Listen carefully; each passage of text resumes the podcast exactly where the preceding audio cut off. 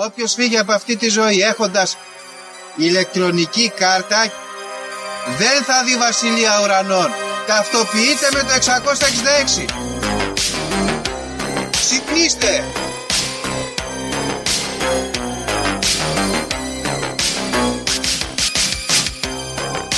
Αν διαβάζεις το σπίτι τα σύμπαντα είναι άπειρα.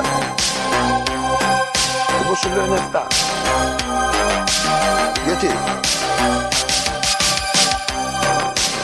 Γιατί αυτές είναι οι γνώσεις μου.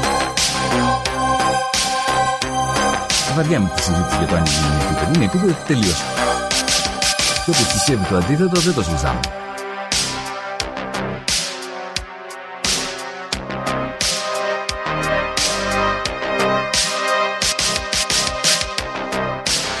επειδή ανέβηκε στον ημιτό και του το είπε ένας εξωγήινος.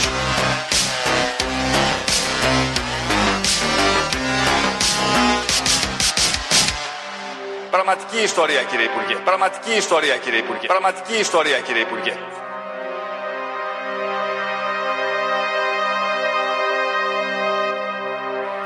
Φίλες και φίλοι, γεια σας και καλώς ήρθατε σε ακόμα ένα επεισόδιο του Conspiracy Club.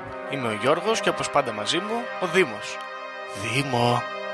Γεια σου Γιώργο, γεια σας φίλες και φίλοι ακροατές και ακροάτριες της Λέξης των Συνωμοσιών και σήμερα για ακόμα μια φορά να καλωσορίσουμε τον ε, φίλο Χρήστο που έχει έρθει να μας μιλήσει σήμερα. Γεια σου Χρήστο. Καλησπέρα Γεια σου, Χρήστο. στην υπέροχη Λέξη των Συνωμοσιών και ευχαριστώ που με δεχτήκατε σήμερα για να παρουσιάσω ένα θέμα που, που με καίει και με, με ανησυχεί και δεν χάνω ύπνο τα βράδια. Εμείς ευχαριστούμε Χρήστο και φυσικά να ακολουθήσει το καθιερωμένο χειροκρότημα. Χειροκρότημα, βεβαίως. Καλώς ήρθατε, καλώς ήρθατε.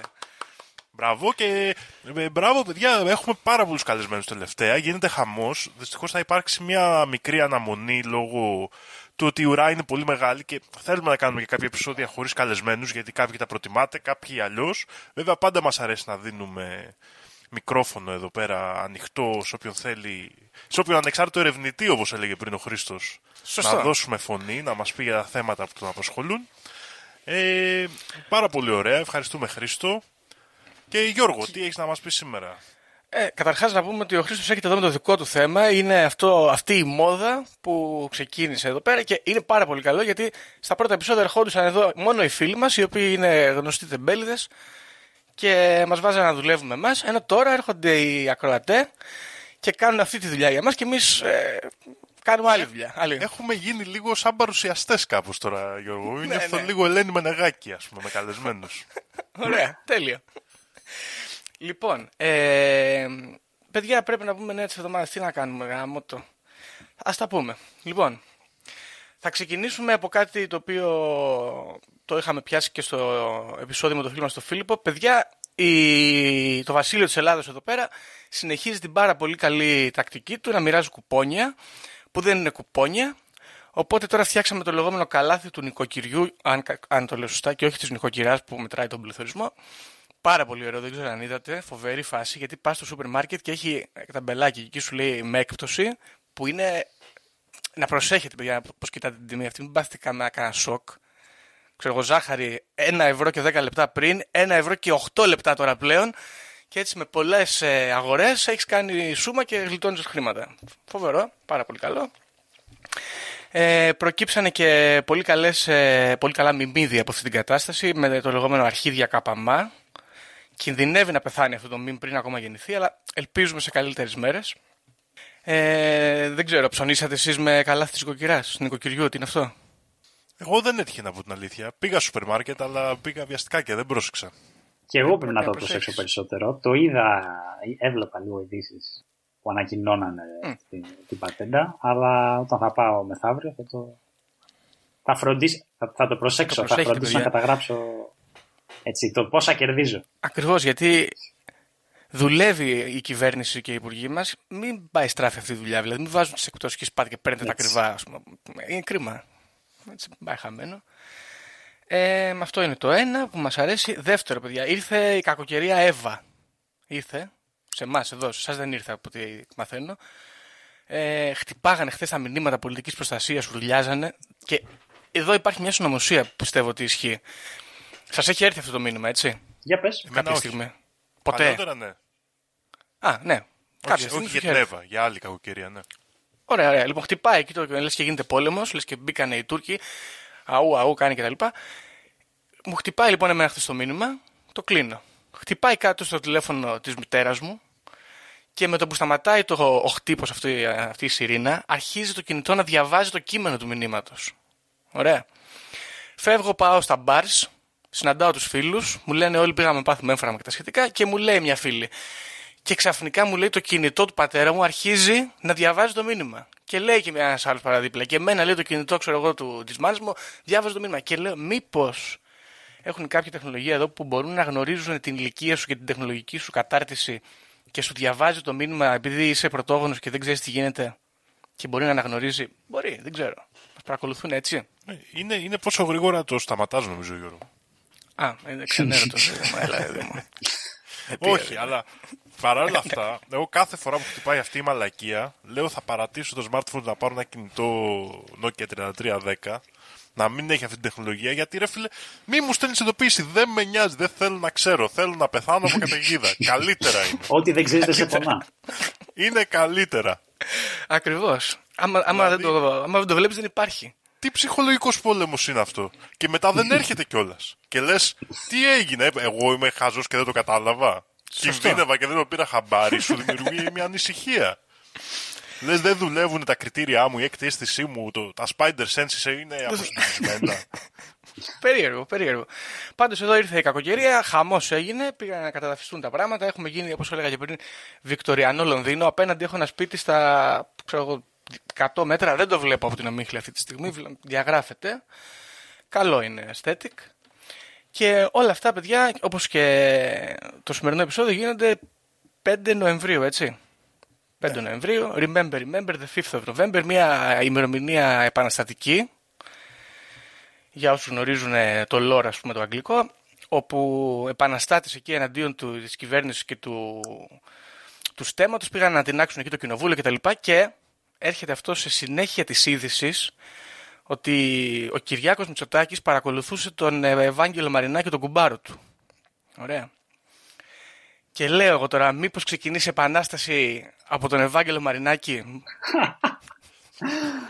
Έτσι θα, κα- θα κατεβάσει. θα κατεβάσει τον κόσμο στους δρόμους. Θα σ- No. Κοίτα, θα στον κόσμο του Ολυμπιακού, κοίτα, αν στα είναι ένας υπόγεια. άνθρωπος που μπορεί όντως πέρα την πλάκα να κατεβάσει έτσι, κόσμο στους δρόμους που αλλιώς δεν θα κατέβαινε, αυτός είναι. Έτσι. Αυτός είναι. Αυτό είναι αλήθεια. Γιατί εντάξει, τους άλλους που ε, κατεβαίνουν κάποιοι από εδώ και από εκεί που είναι οι- οι συνήθεις, εντάξει, δεν, τους- δεν, δεν, ε, δεν κάνουν μεγάλη αίσθηση πια στην κυβέρνηση, τους περιμένει, ξέρει και πότε να τους περιμένει, αλλά άμα σου σκάσει ξαφνικά ένα τσούρμο άνθρωποι ντυμένοι με κόκκινα, από την κορυφή μέχρι τα νύχια, έτσι, έτσι, ε, σε ανθρώπινη αλυσίδα Σωστά. Και αρχίσει από τον Πειραιά πορεία προς την Αθήνα, θα νομίζω ότι γίνεται κανένα πραξικόπημα. Χαμός.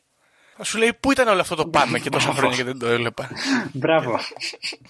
Ώστε, ναι, αυτό, βαρετή δυστοπία. Το, το γεγονός ότι πολλοί κόσμος μπορεί να κατέβει έτσι. Επικίνδυνα πράγματα. Ευάγγελε, ε, εγώ έχω να σου πω εδώ από αυτό το βήμα, παρότι ε, αεκτζής, ε, στέκομαι δίπλα σου σε αυτό εδώ το πόλεμο που σου κάνει η κυβέρνηση. Και το δεύτερο σχόλιο είναι που το λέγαμε και με το Δήμο, κοίτα πώς τους κάνουν και τους διαιρούν, ρε παιδί μου. Δηλαδή να σκοτώνεται μια οικογένεια για, για μια θέση εξουσίας. Δεν είναι ωραία πράγματα αυτά, παιδιά. Δεν είναι ωραία πράγματα. Ρε, Είναι κουμπάρι, ρε, δεν κάνουν τέτοια σκουμπαριές, ρε. Δεν χαλάνε κουμπαριές για μια καρέκλα, ρε παιδί μου. Τέλος πάντων, θα δώσουμε έτσι στήριξη στον ε, Ναι. αδίκως κα- παρακολουθούμενο Ευάγγελο Μαρινάκη. Ε, ναι, κουράγιο, κουράγιο στον Ευάγγελο. Ε, και Γιώργο όμως, ε, μου έδωσε μια ωραία πάσα, γιατί μίλησες πριν για Άγγλους επαναστάτες Ναι, και ένα σύγχρονος Άγγλος επαναστάτης, ο David Icke, σωστό. έφαγε μπαν. Μπαν ο Ντέιβιντ. Έφαγε μπαν, δηλαδή του απαγορεύτηκε είσοδος για ομιλία που θέλει να κάνει στην Ολλανδία και με βάση τους νόμους της Ευρωπαϊκής Ένωσης τώρα δεν μπορεί να μπει σε όλη την Ευρωπαϊκή Ένωση. Γιατί, τι, τι, τι Γιατί θεωρήθηκε επικίνδυνος για τη, για τη δημόσια ασφάλεια. Ο David Δήλωσα. Δημόσιος κίνδυνος. Δημόσιο, υπαριθμόν ένα δημόσιος κίνδυνος David Icke θα έρθει τα παιδιά, θα πιάσει τα παιδιά σα και θα τους πει για ερπετόμορφου σε σκοτεινά σοκάκια.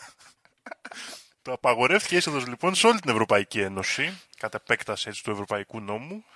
Και δεν είναι η πρώτη φορά που έχει γίνει αυτή, καθώς έχει φάει η απαγόρευση εισόδου και στην Αυστραλία. Πω, πω. Αυτό είναι καθόλου ωραίο δεν είναι. Αυτό είναι δυστοπικό.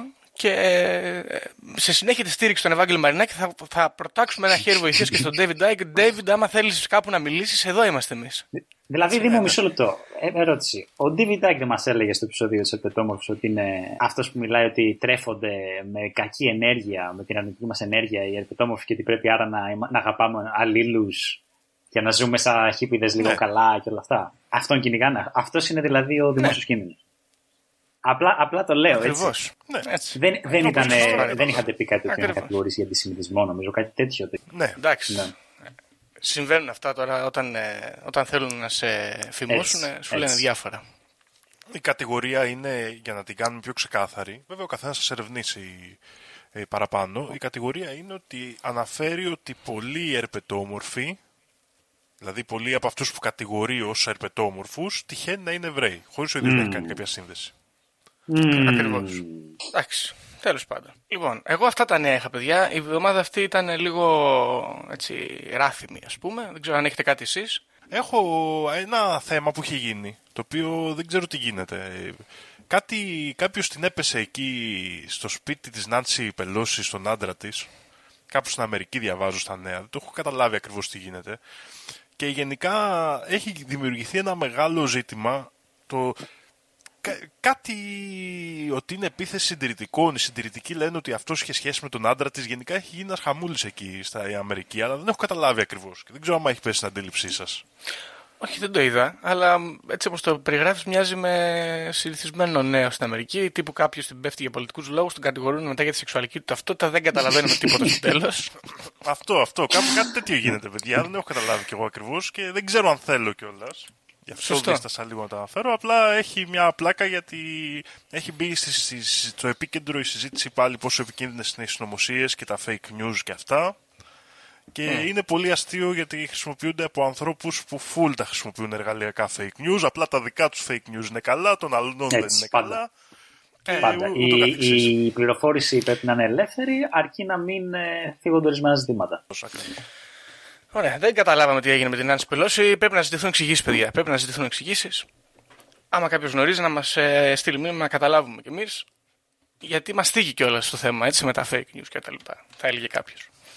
Τα συνωμοσιολογικά.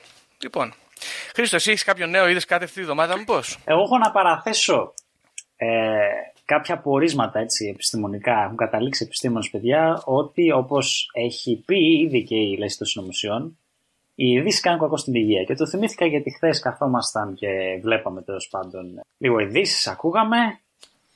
Και εντάξει, ξέρετε όλα τα κλασικά. Παιδεραστές παντού. Ε, Συγγραφείς παιδικών βιβλίων που προσπαθούν να μας πούν ότι κάνουν έρευνα κατεβάζοντας ε, παιδραστικό υλικό για να γράψουν παιδικά βιβλία. Ε, άνθρωποι που σκοτώνουν 17χρονους και τους αφήνουν ε, ξέρω, σε αποθήκες. Ε, τι, είναι- τι- εντάξει, δεν ξέρω τι άλλο να πεις. Και λοιπόν έχω να πω ότι ε, πραγματικά κάθε φορά που βλέπει κάποιος δελτίο ειδήσεων κλονίζεται η άποψη του για την ανθρωπότητα. Έτσι, θεωρείς ότι η ανθρωπότητα είναι. Εντάξει, ο καθένας μας είναι εδώ για να σφάξει, να σκοτώσει, να, να, να βιάσει, να κλέψει. Και έχω να πω ρε παιδιά, μην είμαστε τόσο μιζεροί. Ε, δεν, είναι, δεν είναι πάντα έτσι. Δεν, ε, δεν, επειδή μας δείχνουν μόνο τις ακραίες περιπτώσεις, δεν πάει να πει ότι είμαστε όλοι έτσι. Ε, εντάξει, υπάρχει σαπίλα, υπάρχει σαπίλα Σωστό. το ξέρουμε, αλλά εντάξει, κλείστε που και που. Θα το πω, συγγνώμη κιόλας στις ειδήσεις Πολύ σωστό. Εντάξει, να ακούμε τα βασικά, αλλά δεν χρειάζεται να ακούμε τον κάθε, τον κάθε περίεργο, τον κάθε βίαιο, τον κάθε ανώμαλο που κυκλοφορεί. Και να πω επίσης ότι άμα θέλετε λεπτομέρειες για το πώς οι ειδήσεις κάνουν κακό στην υγεία σας, αναφέρεται σε ένα πολύ ωραίο βιβλίο που διάβασα πρόσφατα, έτσι, μιας και λέμε για απόψη περί ανθρωπότητας κτλ. Με το οποίο είναι ένας φίλος, το, την ανθρωπότητα του Μπρέγκμαν, ο Ρούτκερ Μπρέγκμαν, που ουσιαστικά είναι Ναι. ε, Ολλανδός δημοσιογράφος. Σε αυτό το βιβλίο έχει βαλθεί να μας πείσει ότι ξέρετε παρά τα όσα ακούτε στις ειδήσεις, οι άνθρωποι είναι κατά βάθος καλοί. Και το προτείνω σε οποιοδήποτε θέλει να, να, να, να, να δει μια κάποια έτσι, ένα κάποιο λόγο να ελπίζει έτσι, ότι, δεν είμα, ότι τα πράγματα θα πάνε καλά και ότι είμαστε κατά βάθος καλοί και ότι εντάξει δεν είμαστε όλοι απλά ένας ιός που πρέπει να καταστρέψει η γη. Αυτά από μένα, συγγνώμη. Απλά ναι. Όχι, πολύ σωστό. Πάρα πολύ σωστό. Εγώ συμφωνώ γιατί όλοι γκρινιάζουν. Και λένε πόσο χάλια είναι όλοι και πώς θα πεθάνουμε και τι σαπίλα. Δεν είναι καθόλου, καθόλου καλό αυτό, παιδιά. Αλλάξτε γνώμη. Ένα και δεύτερον, κλείστε την τηλεόραση. Η υπερπληροφόρηση είναι κακή, εκτός και αν είναι το site στο Facebook που είναι πάρα πολύ καλό. Ωραία. Ε, τέλεια. Αυτά είναι τα νέα της εβδομάδας, παιδιά. Μα, μπαίνουμε στην επόμενη εβδομάδα. Ελπίζουμε σε καλύτερα πράγματα. Ε, τώρα, Χρήστο, έχεις φέρει το θέμα. Βεβαίως. Θες να ξεκινήσουμε; Φυσικά. Πάμε. Ε, και νομίζω πως αυτό το θέμα μπορεί να το έχουν ακούσει και κάποιοι ακροατές. Είναι από τα θέματα έτσι που μπορεί να τα ακούσει κάποιος θείος να τα αναφέρει, κάποιος δάσκαλος στο σχολείο, κάπου να το έχεις ακούσει στρατό. Κά, κάπου κάτι θα έχεις ακούσει έτσι αφηρημένα, αλλά δεν είναι ξέρεις, από αυτά τα φάση δολοφονία Kennedy, επίπεδη γη που έχουν οργανωμένα κινήματα, που έχουν YouTubers, που έχουν συνέδρια που θα ήταν χαμός και θα τους ακούσει να κατεβαίνουν να βγαίνουν με πανό. Γιατί έχω πετύχει Flat Earth Society με πανό στους δρόμους της Αγγλίας, να το πούμε αυτό. Να το πούμε αυτό. Ε, γούσταρα full. Πήγαινα και μελετούσα τι, τι γράφανε και τα πανό. Παράνοια, παράνοια. Τέλος πάντων, θα μιλήσουμε για ένα ελληνικό θέμα, ε, αλλά ένα υπερατλαντικό θέμα. Okay. Και θα μου επιτρέψετε να αρχίσω διαβάζοντας ένα απόσπασμα από τα τέκνα του πλοίαρχου Γκραντ του Ιουλίου Βέρνη, του γνωστού συγγραφέα. Και σε αυτό το απόσπασμα αναφέρεται στους Αραοκανούς της Χιλής. Έχει πάει εκεί το, το πλήρωμα και επισκέπτεται τους Αραοκανούς της Χιλής. Τους Μαπούτσε, όπως γνωστοί. Και λένε, λέει ο Βέρνη, ο Παγκανέλ ήταν καταστεναχωρημένος που δεν μπορούσε να συνεννοηθεί με τους ντόπιους. Άλλωστε, αυτοί μιλούσαν μια ντοπιολαλιά που στον Παγκανέλ ακουγόταν κινέζικα. Το όριξε λοιπόν και αυτό στις ανθρωπολογικές του μελέτες, μιας και οι ηθαγενεί παρουσίαζαν αρκετό ενδιαφέρον από την άποψη αυτή. Οι άνδρες ήταν ψηλόκορμοι, με πλατή πρόσωπο, ερυθρόδερμοι, με λίγες τρίχες κάτω από τους σαγόνι, βλέμμα δύσπιστο, μεγάλο κεφάλι και μπόλικα μαύρα μαλλιά. Φαίνονταν να αγαπούν τον πόλεμο. Οι γυναίκες τρισάχλιες και καρτερικές ασχολούνταν με τις δουλειές του σπιτιού. Περιποιούνταν τα άλογα, καθάριζαν τα όπλα, κοπίαζαν, κυνηγούσαν για τους άντρες τους και έβρισκαν χρόνο να υφαίνουν και να ράβουν τα ρούχα της οικογένειά τους. Τότε ο Παγκανέλ γυρνάει και λέει: Πραγματικοί Σπαρτιάτες. Αυτούς συνάντησα. Το θέμα μας, για να μην μακρηγορούμε, είναι η παρουσία των αρχαίων Ελλήνων στην Αμερική. Πώς αυτή πιστοποιείται, ποιες είναι οι θεωρίες και ποιοι είναι αυτοί που τους υποστηρίζουν. Γιατί βλέπετε, ο Βέρν, εντάξει, αυτός μυθοπλασία ίσως τα λέει, για να σαγηνεύσει το, το αναγνωστικό κοινό, αλλά είναι και αυτοί που λένε ότι, έστω και χωρίς να το γνωρίζει, αυτή η παρομοίωση που κάνει ο Βέρν, ακριβώς. Δεν είναι απλά έτσι ένα αποκύημα της φαντασίας. Λοιπόν, η επίσημη ιστορία έτσι, που όλοι έχουμε διδαχθεί είναι ότι η Αμερική ανακαλύπτεται από τον Κολόμβο, έτσι, Χριστόφορο Κολόμβο, 1492, ε, χρηματοδοτούμενος στην αποστολή του από το Ισπανικό στέμα. Ε, αλλά βέβαια η εξερεύνηση της Αμερικής ε, είναι ένα θέμα που έχει γεννήσει άπειρες θεωρίες, αντισυμβατικές, θα λέγανε κάποιοι. Και πολλοί έχουν ισχυριστεί ότι ο Κολόμβος δεν κατέχει τα πρωτεία στην ανακάλυψη της Αμερικής. Υπάρχουν θεωρίες για τους Φίνικες, τους αρχαίους Φίνικες, για τους αρχαίους Εβραίους, τους Ρωμαίους, τους Κινέζους, τους Ουαλούς για κάποιο λόγο στη Μεσαίωνα, ε, τους Βίκινγκς, τους Γάλλους και γενικά όπου και να πάτε υπάρχει θεωρία ότι κάποιος έχει ανακαλύψει την Αμερική. Και να πω βέβαια ότι εντάξει, η, η αρχαιολογική και η ιστορική κοινότητα συνήθως τις θεωρεί ψευδοεπιστημονικές. Να το πούμε αυτό από την αρχή. Ε, θα κρίνει ο καθένας τα δεδομένα που θα παραθέσουμε εδώ πέρα και θα σχηματίσει την άποψή του όπως θέλει. Θέλω όμως να αρχίσω με ένα θέμα, με μια θεωρία που δεν είναι αυτή των αρχαίων Ελλήνων, των αρχαίων Ρωμαίων, ξέρω εγώ, αλλά να αρχίσουμε με κάποιε που έχουν αποδειχθεί ότι ισχύουν. Τα ταξίδια πριν τον Κολόβο που πλέον τα δέχονται και οι επιστήμονες. Είναι δύο είναι ε, το πέρασμα πληθυσμών από τη Σιβηρία στην Αλάσκα, έτσι μέσω του Βερίγγιου Πορθμού, παλιά δεν ήταν θάλασσα, και το δεύτερο είναι το ταξίδι των Vikings, που και αυτό πλέον έχει πιστοποιηθεί. Λοιπόν, να αρχίσουμε λίγο λέγοντας ότι προφανώς ο Κολόμο όταν πήγε εκεί δεν βρήκε έναν έρημο τόπο. Έτσι. Βρήκε πολιτισμούς και μάλιστα κάποιους αυτούς πολύ μεγάλους, όπως η Ασδέκη και η Ιντας. Προφανώς δεν είναι ο πρώτος που την εξερεύνησε. Οι Ινδιάνοι που έχουν περάσει στην Αμερική Ινδιάνοι όπως άρχισε να τους λέει αυτός και επικράτησε να, να τους λέμε κι εμείς. Ε, είχαν φτάσει εκεί από την Σιβηρία. Έτσι. Αυτή η θεωρία μάλιστα ότι η πέραση στη Σιβηρία είχε διατυπωθεί ήδη από το 1590 από Ισπανούς ε, ή Ισουίτε μοναχούς. Δηλαδή το, και αυτοί το είχαν καταλάβει ότι κάτι τέτοιο παίζει. Και περίπου μέχρι τα τέλη του 20ου αιώνα θεωρούσαμε ότι αυτό έγινε πριν από 13.000 χρόνια. Έτσι, που λόγω κλιματική αλλαγής είχαν λιώσει οι πάγοι στην περιοχή, η στάθμη τη θάλασσα παρα, παρα, παραδόξως όμως ήταν χαμηλότερη. Έτσι, και υπήρχε μία δίωδος που μπορούσε να περάσει κανείς από τη Σιβηρία στην Αμερική. Και ότι έτσι περάσανε με ένα κύμα μεταναστευτικό και μετά απλώσαν από, από την Αλάσκα προς την υπόλοιπη Αμερική. Έχει ενδιαφέρον από το 1997 και μετά, δεν θα πούμε τόσο όλες τις λεπτομέρειες, και με αρχαιολογικά ευρήματα και, με, και με γενετικές έρευνες, έχει φανεί το ότι δεν έγινε μία μετανάστευση πληθυσμών, γίναν πολλές. Αυτό γιατί μας ενδιαφέρει, γιατί η πιο πρόσφατη έγινε μόλις πριν από χίλια χρόνια. Okay. Έτσι, οι σημερινοί πληθυσμοί των Εσκιμών διαμορφώθηκαν ουσιαστικά πριν από χίλια χρόνια. Ήταν ε, ανάμειξη αυτό που πήγαιναν πριν από χίλια χρόνια και αυτό που θα πάει πριν από 8-12.000 πόσο είδα. Επίσης, στην άλλη θεωρία δεχόμαστε ότι και οι Βίκινγκ έφτασαν στην Αμερική. Έτσι, στα τέλη του 10ου αιώνα. Έτσι, πέρασαν από την Ισλανδία, στην, που είναι βόρεια από την Σκωτία για όσους δεν γνωρίζουν, πέρασαν στη Γρυλανδία, έτσι, που είναι βόρειο-δυτικά της Ισλανδίας, και από εκεί έφτασαν στον Καναδά, που είναι απέναντι. Έτσι. Ε, και μάλιστα η ανακάλυψη Αμερικής γιορτάζεται στις ΗΠΑ κάθε χρόνο στις 9 Οκτωβρίου. Ε, Leaf Erickson Day νομίζω είναι κάπως έτσι λέγεται. Έτσι, Leaf Erickson Day ναι. νομίζω, ναι. Τώρα, και από παλιά το ξέρανε οι Ισλανδοί, γιατί τα σάγκας, ξέρετε που λέμε, τα έπι, τα περίφημα, μιλάνε για ταξίδια στη Ιρλανδία. Αλλά φαίνεται πως η πρώτη επιτυχής εγκατάσταση, δηλαδή όχι απλά να, να πάει κάποιος να το δει με ένα πλοίο και να γυρίσει, αλλά να εγκατασταθεί, έγινε περίπου το 1982. Έτσι, το 1982 ε, και είναι μια ενδιαφέρουσα ιστορία, γιατί είχαμε έναν, ε, έναν κύριο, τον, έναν ευγενή, τον Έρικ τον Κόκκινο, ο οποίος ε, σκότωσε εκεί νομίζω κάποιους δούλους στην Ισλανδία, τον εξορίσαν στην Ισλανδία, λένε τι είναι αυτά που κάνεις τρία χρόνια, το στείλαν στην Ιρλανδία, έφτασε εκεί το 1983, ξέρω εγώ. Και να πω επίσης ότι και ο πατέρας του αυτού τον είχε πάει εξορία στην Ισλανδία, αυτόν διώξαν από την Νορβηγία επίσης για φόνο. Άρα καλά πάει αυτό το σόι.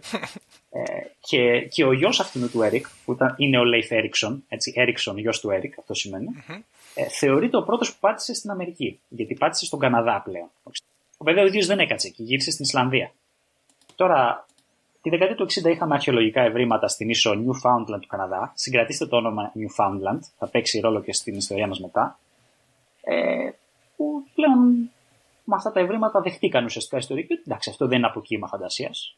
Ότι όντως πατήσανε οι Vikings στην Αμερική και ιδρύσαν την απικία του Λάνσο Μέντο περίπου γύρω στο 1000. Ε, εντάξει, δεν κράτησε πολύ απικία. Ε, δεν θα πω τώρα σε πολλές λεπτομέρειες το τι έγινε με τους Vikings, με τους Ινδιάνους κτλ. Θέλω όμως να, να επενθυμίσω στους, ε, στους ακροατές ότι αυτά τα λέω ε, για να θυμηθούμε ότι οι μεταναστεύσεις και τα ταξίδια προς την Αμερική γίνανε πριν τον κολόγο πράγματι και μάλιστα όχι φάση προϊστορικά χρόνια μόνο πριν από 10.000 χρόνια, γίνανε και πριν από 1000 χρόνια. Έτσι, και από Ασία και από Ευρώπη. Άρα το ότι κάποιοι λαοί με, με ναυτική παράδοση και ναυτικές γνώσεις μπορούσαν να κάνουν τέτοια ταξίδια, μπορούσαν. Εντάξει. Αρχίζουμε με αυτό. Πάμε λοιπόν στο δικό μας θέμα, το δικό μας λαό που θα κοιτάξουμε, που είναι οι αρχαίοι Έλληνες και τι θεωρίε των αρχαίων Ελλήνων. Λοιπόν, υπάρχει πάρα πολύ υλικό για αυτό το ζήτημα. Σε καμία περίπτωση θα το καλύψουμε όλο. Θα πω επιγραμματικά κάποιες κλασικές απόψεις. Η πρώτη και ίσως η πιο γνωστή στη χώρα μας άποψη είναι ότι η Οδύσσια στην πραγματικότητα δεν εκτελήσεται στη Μεσόγειο. Έτσι, γιατί είναι αυτό που λένε τι έκανε 10 χρόνια στη Μεσόγειο. Και που λένε κάποιοι ότι είναι ταξίδι στον Ατλαντικό ωκεανό. Έτσι, και συγκεκριμένα στη Βόρεια Αμερική. Ε, αυτή η εκδοχή γίνεται γνωστή με ένα βιβλίο που έγραψε η Henriette Mertz, έτσι, Αμερικανίδα ε, ερευνη, ε, ελεύθερη ερευνήτρια έτσι, 1964 στο Σικάγο που λέγεται The Wine Dark Sea, Inops Πόντος. Έχει μεταφραστεί και στα ελληνικά. Θα το, θα το αναφέρουμε λίγο παραπάνω. Ε, λίγο παρακάτω, συγγνώμη. Ε, η επόμενη άποψη που επίσης κάποιοι φιλολογικοί κύκλοι την έχουν ακουστά είναι ότι ο Πυθέα ο Μασαλιώτης, που ήταν έμπορος και ταξιδιώτης Έλληνας αυτή η Μασαλία, γιατί ήταν ελληνική απικία, που ζησε σε 4ο αιώνα π.Χ ε, περιγράφει ταξίδι στη Γρυλανδία. Έτσι, εντάξει, δεν θεωρείται ακριβώς Αμερική, αλλά είναι δίπλα. Δηλαδή, ε, εντάξει. Ναι, ναι. Ε, μια άλλη θεωρία είναι ότι ορισμένες φυλές ηθαγενών έτσι, ε, έχουν αρχαία ελληνική καταγωγή, η οποία προήλθε λόγω μετανάστευσης κατά την περίοδο των αρχαίων ελληνικών απικισμών, ότι στην πραγματικότητα είχαν φτάσει και στην Αμερική. Ε, για παράδειγμα, είναι ένας καθηγητής ε, φυσικής, αν θυμάμαι καλά, στο Πανεπιστήμιο του Ρίο Ντετζανέιρο στη Βραζιλία. Μου διαφεύγει το όνομα, το βρω μετά αν θέλει να κρατέ, που έχει γράψει ότι η θεογονία του Ισιόδου περιγράφει ταξίδι στην Νότια Αμερική. Okay. Τέλος πάντων. Το τέταρτο και μακράν το πιο ενδιαφέρον, αν θέλει την άποψή μου, ε, θέμα που φύγεται από αυτούς τους μελετητές είναι ένα κείμενο του Πλουτάρχου. Έτσι, το περί του εμφαινομένου προσώπου το κύκλο της Ελλήνης, που ισχυρίζονται ερευνητές ότι περιγράφει ταξίδι στη Βόρεια Αμερική. Λοιπόν, ας μην το προτρέχουμε. Να πω απλά ότι θα αναφερθούμε λίγο στη ΜΕΡΣ ε, επίσης στις θεωρίες για την καταγωγή των Αραουκανών έτσι, που ανέφερε ο Βέρν, ε, ότι έχουν σπαρτιατική καταγωγή. Δεν είναι τελείως τελείως τυχαία η, Παραλληλισμός. η αναφορά του Βέρν. Ακριβώς. Και τέλος, λίγο εκτενέστερα θα ασχοληθούμε και με το κείμενο του Πλουτάρχου. Ωραία.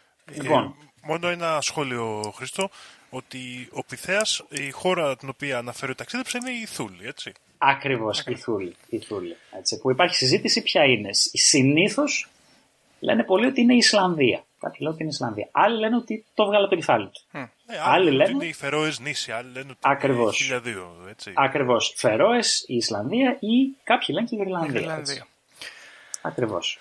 Δεν το ξέρω το κείμενο, το, τον περίπλου του Πυθέα. Δεν θα το αναλύσουμε τώρα, αλλά όποιος θέλει μπορεί να το βρει. Έτσι. Ναι, όχι, όχι, απλά αυτός σαν αναφορά γιατί είναι ενδιαφέρον και έχει αναφερθεί και σε άλλα επεισόδια, όπως το επεισόδιο με τους Ναζί που γενικά είχαν Μπράβο. σχέση με τη Θούλη κλπ. Μπράβο, ναι. Ε, Επίσης, να, να ρωτήσω κάτι. Η Γρυλανδία, αν δεν κάνω λάθος, είναι πιο κοντά στην Αμερική από ότι στην Ευρώπη, έτσι. Ναι, ναι, είναι απέναντι του Καναδά. Α, ναι, ναι. Είναι πολύ πιο κοντά στην, ε, στην Αμερική παρά στην Ευρώπη. Οπότε το να σου πει κάποιος έχω φτάσει στην Ιρλανδία, ε, από μόνο του είναι τεράστιο επίτευγμα. Δηλαδή, εντάξει, οκ. Τι να πας τι να πας στην απέναντι ακτή. Οκ. Νομίζω όλοι καταλαβαίνουμε ότι Μα, έχει ένα κάποιο είναι- ενδιαφέρον. Διαβάζω εδώ τώρα 26 χιλιόμετρα λέει η μία ακτή από την άλλη. Είναι πάρα πολύ κοντά. Λοιπόν, λέω να αρχίσουμε με τις θεωρίες για τους ε, Ινδιάνους που έχουν ελληνική καταγωγή. Και μιας και αρχίσαμε με τα τέκνα του πλοιάρχου Γκραντ, να μιλήσουμε για τους αερογανούς της Χιλής. Έτσι, οι Μαπούτσε όπως είναι γνωστοί άλλοι. Λοιπόν, ε,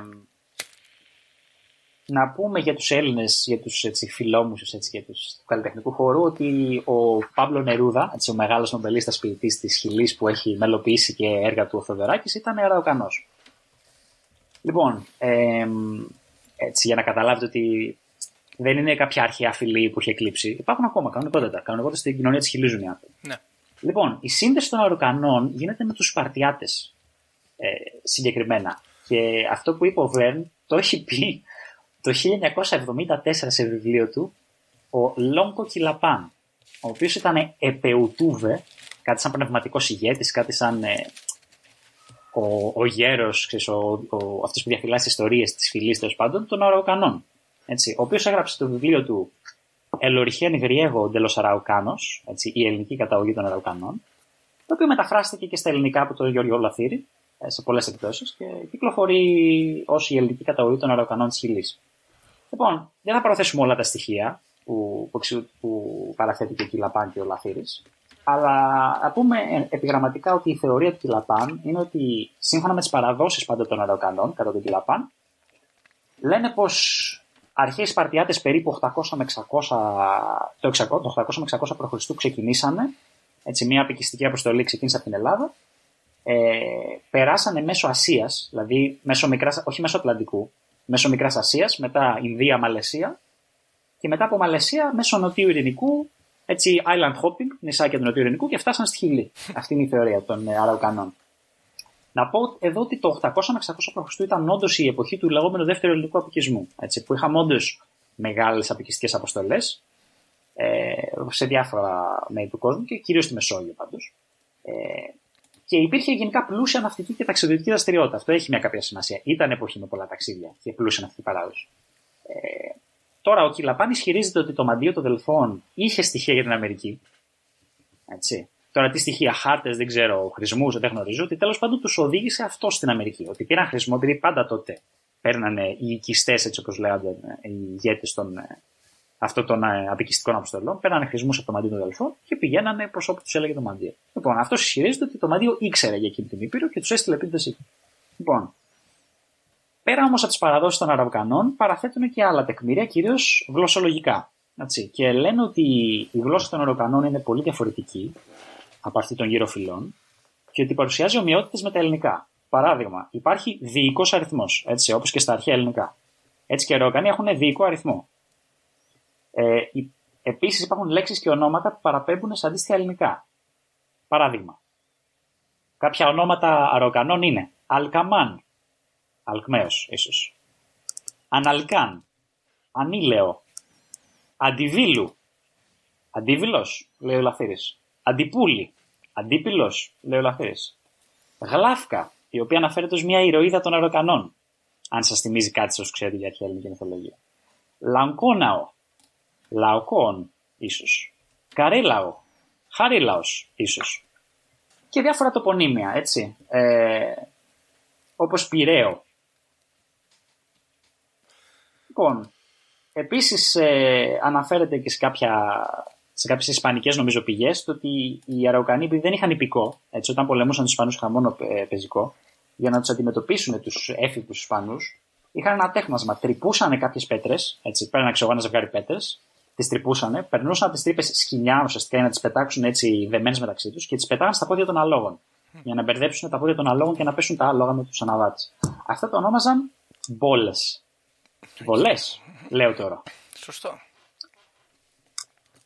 Λοιπόν, ε, επίσης να πω ότι υπάρχουν, ε, υπάρχει μια πολύ ενδιαφέρουσα νομίζω είναι ζωγραφιά ενός αθλήματος των Αρακανών που είναι σχεδόν πανομοιότυπη ε, με το αρχαίο ελληνικό κεριτίζιν. Είναι, είναι κατσαμπόλο. Υπάρχει μια ε, απεικόνηση του κεριτίζιν στο, στο θεμιστόκλειο τείχος, στο κεραμικό. Άμα κάποιος ψάξει η ελληνική, η καταγωγή των αρακανών της ύλη, είναι το εξώφυλλο του βιβλίου. Είναι η σύγκριση μεταξύ της, της εικόνας του, του αρακανικού πόλου και του ελληνικού πόλου. Ε, και τέλος, γιατί δεν είμαστε στο Conspiracy Club, δεν έχουμε και διασημότητες. Έχουμε μια δήλωση της Δανάη Στρατηγοπούλου, της γνωστής τραγουδίστριας που ερμήνευε τα τραγούδια του, του Αττικ, για όσους ξέρουν, ε, η οποία είχε ζήσει στη Χιλή και ήταν καθηγήτρια στο Πανεπιστήμιο του Σαντιάγου. Mm. Έτσι, στην πρωτεύουσα της Χιλής. Ε, που έστειλε μια επιστολή στον Λαθήρη, την οποία αυτός συμπεριέλαβε στο βιβλίο, γιατί είχε μια αλληλογραφία μαζί τους, όπως και με τον Κιλαπάν. Όπου λέει τα εξής. Οι Αραουκανοί είναι κατιούντε Σπαρτιατών κατάγονται προ παρατηράζει δηλαδή. Μαρτύρουν γι' αυτό πολλοί ιστορικοί, γλωσσολόγοι, κοινωνιολόγοι και ο κύριος Γιώργος Λαθήρης με την ελληνική μετάφραση και έκδοση του βιβλίου του Λόγκο Χιλαπάν. Τα επιχειρήματα είναι πολλά και επαρκώς τεκμηριωμένα γύρω από τη σπαρτετική καταγωγή των Αροκανών. Όμως, όπως και αν έχει το ζήτημα, όσο και αν τελικά αποδειχτεί ιστορικά ότι έγιναν έτσι που λέει ο Κιλαπάν ή όχι, ε, μπεν τροβάτο. Ω γνήσια Ελληνίδα και λάτρησα τη χιλή και προπαντός του σουλίου τους, του Αραούκου, το, ε, λέει το Αραούκο ο Σούλη της Χιλής γιατί δεν, δεν έπεσε στους Ισπανούς. Ναι, ναι. Επέδειξε τρομερά πλούσια αντίσταση και έτσι, έντονη δράση κατά των Ισπανών και υπήρξε κάποιο συμβιβασμός, φανταστείτε, πέρα από την πετάκτηση. Λέει αυτή, θεωρώ τιμή να είμαστε πατριώτες με αυτούς τους αδούλωτους ηρωικούς ανθρώπους που ούτε οι γκα ούτε οι Ισπανοί κατάφεραν να περάσουν καλά μαζί τους. Χαιρετώ τους Αραοκανού με το ίδιο πάθος που τους τραγούδισε ο Πάμπλο Νερούδα. Δανάη Στρατηγοπούλου, Ραφίνα Αττικής, Δεκέμβριο 1997. Τέλειο. Λοιπόν, νομίζω ενδιαφέροντα στοιχεία, τροφή για σκέψη για τους Αραουκανού. Οπότε δεν ξέρω ο κύριος Ιούλιος Βέρν τι κρυφές γνώσεις πήρε από, τη, από την κυρία Μπλαβάτσκι, από δεν ξέρω και εγώ τι άλλους μεγάλους διδασκάλους απόκριφων γνώσεων κτλ. Ε, δεν ξέρω τι εντύπωση σας προκαλεί μέχρι τώρα η θεωρία. Ε, εγώ λοιπόν έχω κάνει δύο σημειώσεις εδώ πρωτόλιες με το που ξεκίνησες. Ε, πρώτον, δεν θέλω να χαλάσω εδώ τη φάση. Ε, απλά δεν είναι καλό aesthetic, παιδιά, η Οδύσσια να μην έχει γίνει στη Μεσόγειο. Είναι πάρα πολύ ωραίο, πολύ όμορφη ιστορία η Οδύσσια. Α μην, ας μην τη βγάλουμε από τη Μεσόγειο, αλλά anyway, για τη χάρη του επεισοδίου θα το κάνουμε. Ε, το δεύτερο που θέλω να πω είναι ότι και δεν ξέρω αν ε, υπάρχει κάτι σχετικό. Δεν έχει να κάνει με την, ε, τόσο πολύ με την Αμερική. Πάει σε νησάκια πέρα από την Αμερική, αλλά κοντά στη Χιλή είχε πει ο μεγάλος ερευνητής ε, Δημοσθένης Λιακόπουλος και επιστήμων ε, ότι υπήρχαν επιγραφές στα ΜΟΑΙ και το έχουμε αναφέρει και στο επεισόδιο με τον νησί του Πάσχα ε, που γράφανε μάτε κιτεράνι, το κλασικό ελληνικό μάτια που κοιτούν τον ουρανό έτσι.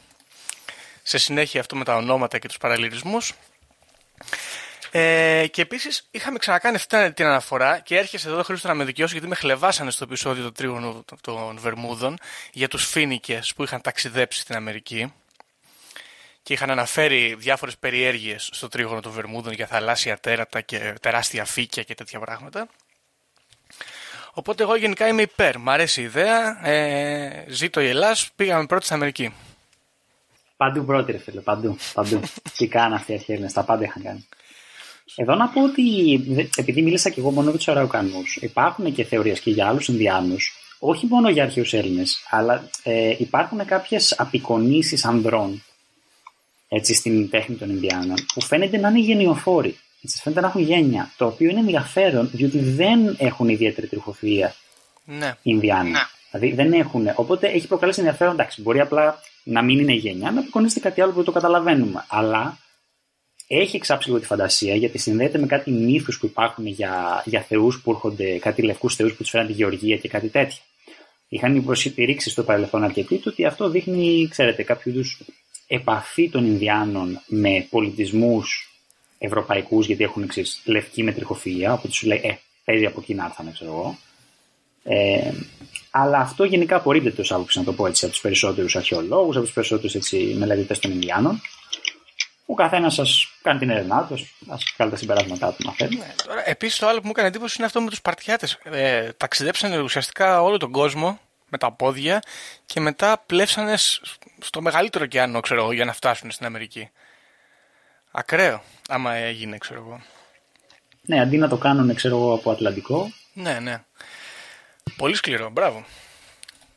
Ε, Επίσης, ε, είσαι και ιστορικός, θα ξέρεις καλύτερα. Οι Σπαρτιάτε δεν ήταν τόσο φημισμένοι για την ε, ναυτική τους ε, δύναμη ή οτιδήποτε τέτοιο έτσι.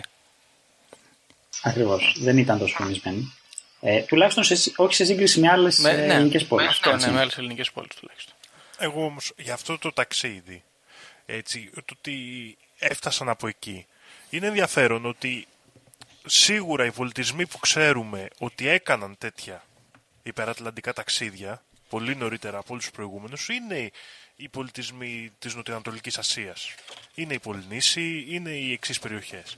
Οπότε, μήπως οι Σπαρτιάτες συνάντησαν εκεί και τους δίδαξαν τις τεχνικές αυτών των υπερατλαντικών ταξιδιών; Possible. Γιατί αυτό είναι μια πραγματικότητα και επίσης, δηλαδή πέρα, λέμε Vikings και αυτά ανακάλυψαν την Αμερική. Και το ανακάλυψαν θα το συζητήσουμε παρακάτω. Είναι μια χαζή ιδέα όταν υπάρχουν ήδη άνθρωποι εκεί. Ναι. Αλλά ε, πολύ πιο πιθανό δεν είναι να ταξίδεψαν εκεί κάποιοι άνθρωποι που ξέραν να διασχίζουν τον ειρηνικό. Σωστό, ναι. Πολύ πριν τους Ευρωπαίους που δεν είχαν τη γνώση αυτή από όσο γνωρίζουμε τέλος πάντων στην καταγεγραμμένη ιστορία. Μπορεί οι Έλληνες τώρα όπως το συζητάμε. OK, okay, ενδιαφέρον. Συμφωνώ σε αυτό. Ε, Επίσης θέλω να πω, νομίζω δεν ξέρω αν το έχω ξαναφέρει σε άλλο επεισόδιο. Έχω ένα βιβλίο, παιδιά. Εμείς που έχουμε και την κάμερα, είναι αυτό εδώ, άμα το βλέπετε. Λέγεται The Phantom Atlas και ουσιαστικά μιλάει για τους χάρτες που φτιάχναν οι άνθρωποι παλαιότερα χρόνια που τα μέσα ήταν πιο, πιο πενιχρά, ας πούμε, και χρησιμοποιούνταν αργότερα από άλλους και πόσα σφάλματα προκύπτανε και πού οδηγούσαν αυτά τα σφάλματα. Οπότε σκέψου κιόλας ότι μιλάμε τώρα για αρχαία Ελλάδα, δεν νομίζω ότι μπορούσε κάποιος να, να έχει εικόνα πώς είναι έτσι ο, ο τόσο μεγάλος κόσμος σε σχέση με το άτομό του, ώστε να φτιάξει ένα χάρτη τόσο αναλυτικό και ακριβή. Και μετά ναι. να, τον, να τον περάσεις στους παρακάτω και να κάνεις ένα τέτοιο ταξίδι. Είναι, είναι γενικά η φάση των ταξιδιών και η, η μεταβίβαση αυτής της γνώσης είναι μυστήριο πράγμα και δύσκολο. Πολύ. Και φυσικά σκεφτείτε ότι ακόμα και μέχρι πολύ πρόσφατα γίνονταν λάθη σε χαρτογραφήσεις. Είναι αρκετά δύσκολο να, να πει κανείς ότι μπορούμε να γνωρίζουμε με ακρίβεια που πηγαίναμε στις αρχές εποχές. Έτσι. Ε, βέβαια, γι' αυτό είχαν και τους αστερισμούς. Δηλαδή, ξέρουμε ότι είχαν πολύ καλή γνώση ε, του, του ουράνιου θόλωμα, θέλετε, αρχαίοι και το χρησιμοποιούσαν, αυτό, χρησιμοποιούσαν αυτόν. Mm. Και έχει υποθεί ότι τα, η αργοναυτική εκστρατεία, τώρα πάμε σε άλλη θεωρία συνωμόσια, σε άλλο επεισόδιο, έχει υποθεί ότι η αργοναυτική εκστρατεία δεν ήταν απλά ταξίδι προς τη Γεωργία και πίσω, έτσι, ήταν μια ομάδα που είχε και ανθρώπους από το Εθνικό Στερεοσκοπείο εδώ, που υποστήριζε ότι άμα αναλύσεις τέλος πάντων τα στοιχεία που μας δίνουν για τον ουράνιο θόλο, στα κείμενα αυτά, παίζει να ταξιδέψαν και στο Δούναβι. Γενικά φαίνεται ότι ταξίδια κάναν τέλος πάντων. Ε, έτσι. Ναι, ναι. ταξίδια ναι. κάνανε, αλλά όπως είπε και ο, και ο Γιώργος, ε, ε, να είμαστε και λίγο σκεπτικοί απέναντι στο πώς μπορεί να μεταδοθεί εύκολα αυτή η γνώση, αλλά ξέρεις, αυτό γεννά και ένα ωραίο μυστήριο, ξέρεις του πώς. Κυρίως το, Εμένα αυτό το μεγαλύτερο έτσι, η μεγαλύτερη ιδέα που μου έρχεται στο μυαλό συνήθως είναι τι, τι, τι, μπορεί να σκεφτόντουσαν όταν πηγαίνανε κάπου. Μπορεί να φτάνουν σε ένα σημείο και να νομίζουν ότι είναι αλλού για αλλού, ας πούμε, σε σχέση με την πραγματικότητα. Ή ότι ε, κάτι ας πούμε, συνδέεται μέσω θάλασσας ενώ μπορεί να συνδέεται και με στεριά. Αυτό ας πούμε, πολύ συχνά στην Αλάσκα έχει αποτυπωθεί λάθος στους χάρτες. Ε, τέτοια πράγματα. Ότι μπορεί δηλαδή, ξέρεις, τώρα κοιτάς το χάρτη και ξέρεις τι είναι που, τι, τι είναι που και πώς είναι η φάση. Τότε μπορεί ξέρω εγώ, όλοι αυτοί οι άνθρωποι να είχαν κάνει όλα αυτά τα ταξίδια και να είχαν πολύ στρεβλή εικόνα της μορφολογίας και της γεωγραφίας. Και έχει πλάκα αυτό. Να πω εδώ ότι ε, νομίζω με βάση κάποια αρχαιολογικά ευρήματα και γενετική ανάλυση έχουν βρει το ότι είχε υπάρξει μια κάποια επαφή νομίζω από την Μικυναϊκή περίοδο θα σας γελάσω με την Σκανδιναβία. Όχι εκτενή, απλά βρέθηκε ότι κάποιος κάποτε είχε πάει. Τώρα αυτό τι μας λέει; Μάλλον όχι πολλά, αλλά μας λέει το ότι γενικά το ότι το είχαν μεταξύ και το ότι ταξιδεύαν εκτός Μεσογείου είναι γνωστό. Να το πω αυτό, το ότι ταξιδεύαν εκτός Μεσογείου είναι γνωστό. Αυτό. Κοίτα, γενικά ξέρεις τι νομίζω ότι το ασφαλέστερο συμπέρασμα που μπορείς να βγάλεις είναι ότι μάλλον οι άνθρωποι εκείνων των εποχών δεν ήταν τόσο πρωτόγονοι τεχνολογικά όσο τους φανταζόμαστε, επειδή είναι πολύ παλαιοί. Πρώτο. Και δεύτερον, ότι ίσως αυτά όλα τα ταξίδια να μην ήταν τόσο ε, απίθανα, ας πούμε, όπως τα φανταζόμαστε για ανθρώπους ε, του, του, του τότε. Μπορούσες να το κάνεις, ρε παιδί μου. Μπορεί να ήταν πιο κοστοβόρο, μπορεί να ήταν πιο επικίνδυνο, οτιδήποτε, αλλά γινόταν και μπορούσαν από ό,τι φαίνεται.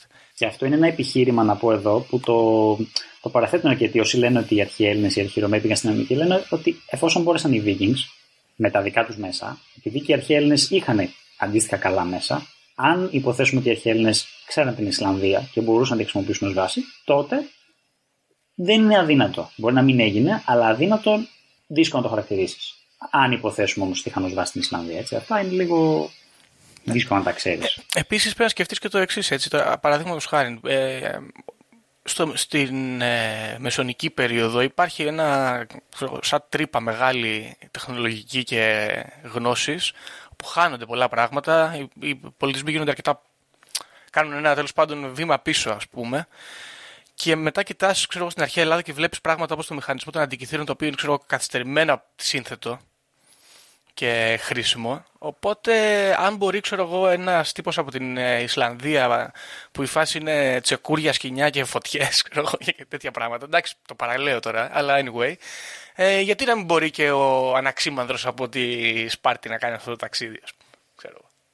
Και να πω το ότι εδώ θα κάνω πάσα στο, στη Λέσχη έτσι, για μελλοντικά θέματα ότι υπάρχει μια περίοδος που είναι η, η λεγόμενη, είναι τα, τα σκοτεινά χρόνια. Δεν ξέρω αν το θυμούνται κάποιοι από το σχολείο που μας το είχαμε διδαχθεί που καταρρεί ο μικυναϊκός πολιτισμός και χάνεται ακόμα και η γραφή.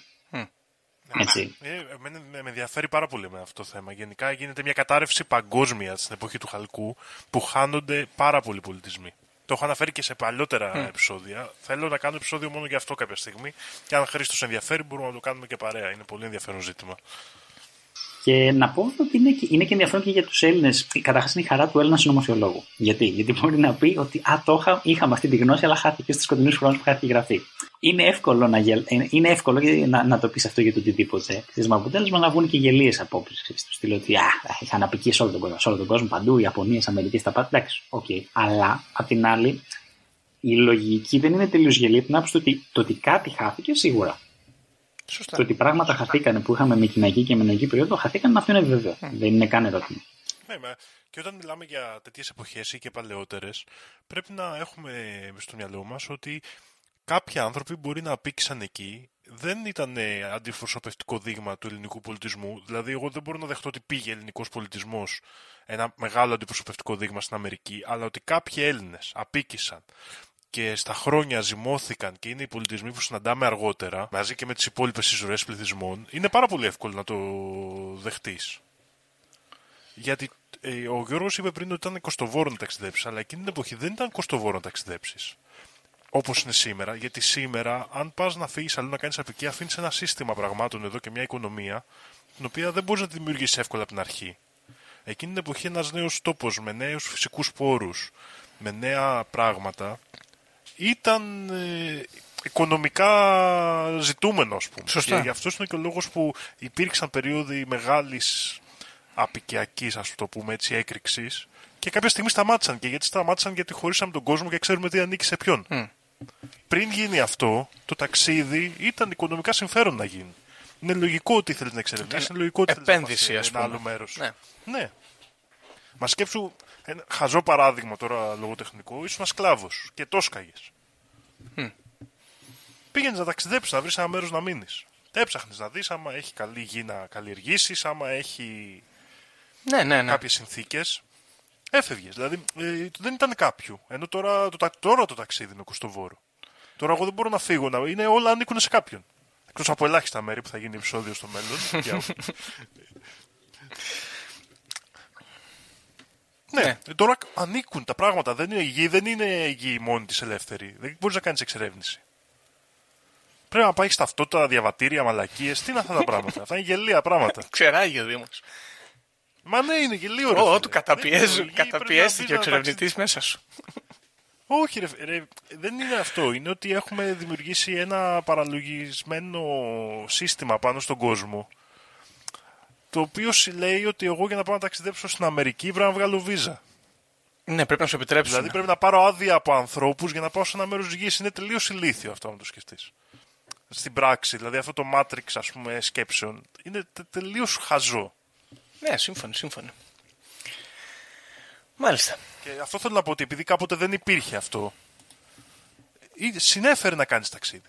Οπότε είναι, είναι πιθανό. Α πούμε, εμένα, ξέρετε, είναι λίγο άσχετο βέβαια με το ελληνικό, αλλά εμένα ξέρετε ποια θεωρία μου αρέσει πάρα πολύ. Ότι ο Κουλκάν των Μάγια, ο Θεός, ο αυτός που είναι αυτερωτός δράκος, Ναι. πήγε στη, στους Μάγια από τους Ιρλανδούς και είναι ο εθνικός ήρωας της Ιρλανδίας ο Κουτσουλάιν. Μπράβο, είναι αυτό που λέγαμε πριν για τους λευκούς θεούς των Ινδιάνων. Ναι. Ε, πάρα πολύ ενδιαφέρον, ας πούμε. Και είναι πάρα πολύ κοντά. Και οι Ιρλανδοί είναι κοκκινοτρίχιδες. Ενώ αυτός είναι κεφαλή του ήλιου. Πονηρό. Θέλετε να πούμε και για τον Οδυσσέα λίγα λόγια, μέσα και λέμε Βεβαίως, για, για ήρωες και τέτοιους που περνάνε τον Ατλαντικό. Λοιπόν, εγώ έτσι είχα πρωτακούσει αυτή τη θεωρία. Κάπου, κάποτε στο σχολείο κάποιος την είχε αναφέρει. Ξέρετε, ότι τι έκανε 10 χρόνια στην Μεσόγειο, παιδιά. Προφανώ βγήκε στον Ατλαντικό και ταξίδι. Έτσι, έτσι είχα πρωτακούσει αυτό το θέμα. Ε, και νομίζω το σημαντικότερο ρόλο στη διάδοση αυτής της άποψης που υπάρχει από παλιά, τον έπαιξε ένα βιβλίο του 1964. Έτσι, αυτό ήταν στη σύγχρονη pop κουλτούρα που το επανέφερε ως θέμα. Ε, που το έγραψε η Αμερικανίδα δικηγόρο από το Σικάγο ε, Henriette Mertz, έτσι, ε, που γενικά έγραφε έτσι, για ταξίδια στην Αμερική, αρχαίων πολιτισμών κτλ. Ε, και ουσιαστικά σε αυτό το βιβλίο, τι μας λέει; Μας λέει ότι πρέπει να πάρουμε τον Όμηρο κυριολεκτικά. Ότι οι περιγραφές ε, τεράτων, δεν ξέρω και εγώ τέτοιο, ότι είναι κυριολεκτικά γεωλογικά φαινόμενα. Έτσι, δεν είναι αλληγορίες, λέει αυτή. Πρέπει να το διαβάσουμε κυριολογι- κυριολεκτικά. Αυτή έτσι, έτσι αρχίζει. Και λέει, για παράδειγμα, ότι στο σημείο με τη σκύλα και τη χάρινδη, που άλλοι το ερμηνεύουν μυθολογικά, αυτή λέει ότι δείχνει την, ε, την αντικσοότητα, ότι ένα στενό πέρασμα τέλος πάντων που υπήρχαν περίεργα ρεύματα που σε τσακίζανε είτε στο, στη μία πλευρά είτε στην άλλη, σε απότομα βράχη κτλ. Και ε, ουσιαστικά λέει ότι ο Οδυσσέας βγήκε από το Γιβραλτάρ, πήγε στην ίσο Μαδέιρα, ε, που κατά τη μέρη ήταν το νησί της Κύρκης, ε, μετά ακολούθησε αυτό που λέει και ο Όμηρος ως το ρεύμα του ωκεανού, έτσι, που για αυτήν είναι το, το ρεύμα, τα ρεύματα που υπάρχουν μεταξύ Μαδέιρα και Αφρικής, όχι του κόλπου του Μεξικού, που θα σκεφτούν κάποιοι, αλλά αυτά μεταξύ Μαδέιρα και Αφρικής. Διότι μετά ουσιαστικά ο Οδυσσέας πάει στην Καραϊβική και από εκεί πλέον ακολουθεί το ρεύμα του Μεξικού. Που για όσους δεν ξέρουν είναι ένα ρεύμα που πάει κατά μήκος Ανατολικής ακτής των ΗΠΑ. Έτσι, περνάει, βόρεια από την- περνάει από την Καραϊβική, διατρέχει έτσι ανατολικά ΗΠΑ, πάει προς τα πάνω, ανεβαίνει έτσι προς Καναδά, σκάει μετά προς Αγγλία και Νορβηγία μεριά. Ε, γενικά δεν θεωρείται τώρα αποδεκτή άποψη της μέρης να το πω. Ε, είχε κάποιους υποστηρικτές. Εγώ μπορούσα να βρω τον George F. Carter, που ήταν ανθρωπολόγος και γεωγράφος, που ήταν καθηγητής γεωγραφίας στο Πανεπιστήμιο του John Hopkins, έτσι, που είχε γράψει μια θετική βιβλιοκριτική για το βιβλίο της Μέρτ. Βέβαια, γενικά ο Κάρτερ έλεγε ότι και η Κουτσή Μαρία είχε πάει στην Αμερική, στην αρχαιότητα, να το πούμε αυτό. Ε, και να πω ότι στην Ελλάδα έγινε γνωστό αυτό το βιβλίο τη δεκαετία του 80 από τον δημοσιογράφο Ιωάννη Πασά, που συμπεριέλαβε πολλά αποσπάσματά του στο βιβλίο του Η Αληθινή Προϊστορία. Οπότε, Δήμο, αν ενδιαφέρεσαι ποτέ για εκείνο το επεισόδιο που έλεγε για την ε, κατάρρευση των πολιτισμών της εποχής του Χαλκού, Ιωάννης Πασάς, Η Αληθινή Προϊστορία. Ε, αμφιλεγόμενο διαράκι. Αλλά θέλω ε, να είμαι ειλικρινής, εμένα με εκεί πιο πολύ, όχι τόσο στο ταξίδι του Οδυσσέα, που εντάξει, α, θα, θα το σχολιάσουμε και αυτό, αλλά η πηγή του Πλουτάρχου. Αν μου επιτρέψετε να, να, να πω κάποια πράγματα γι' αυτό, διότι δεν την ξέρει πολλοί κόσμος, αλλά υπάρχει πολλή δραστηριότητα γύρω από αυτό. Έτσι. Η, ο Πλούταρχος, να επενθυμίσω στους ακροατές μας ότι γεννήθηκε το 45 μετά Χριστόν στη Χερόνια, στη Βιωτία, ήταν δοκιμιογράφος, ήταν ιστορικός, είχε γίνει Ρωμαίος πολίτης και ήταν και ο πρεσβύτερος των ιερέων του Απόλλωνα, στο Μαντίο των Δελφών. Ήποπτο γενικά το Μαντίο των Δελφών. Το είπα αυτό. Που ήταν υπεύθυνος και για την ερμηνεία χρησμών της πυθία, έτσι, ο καλτ καταστάσεις.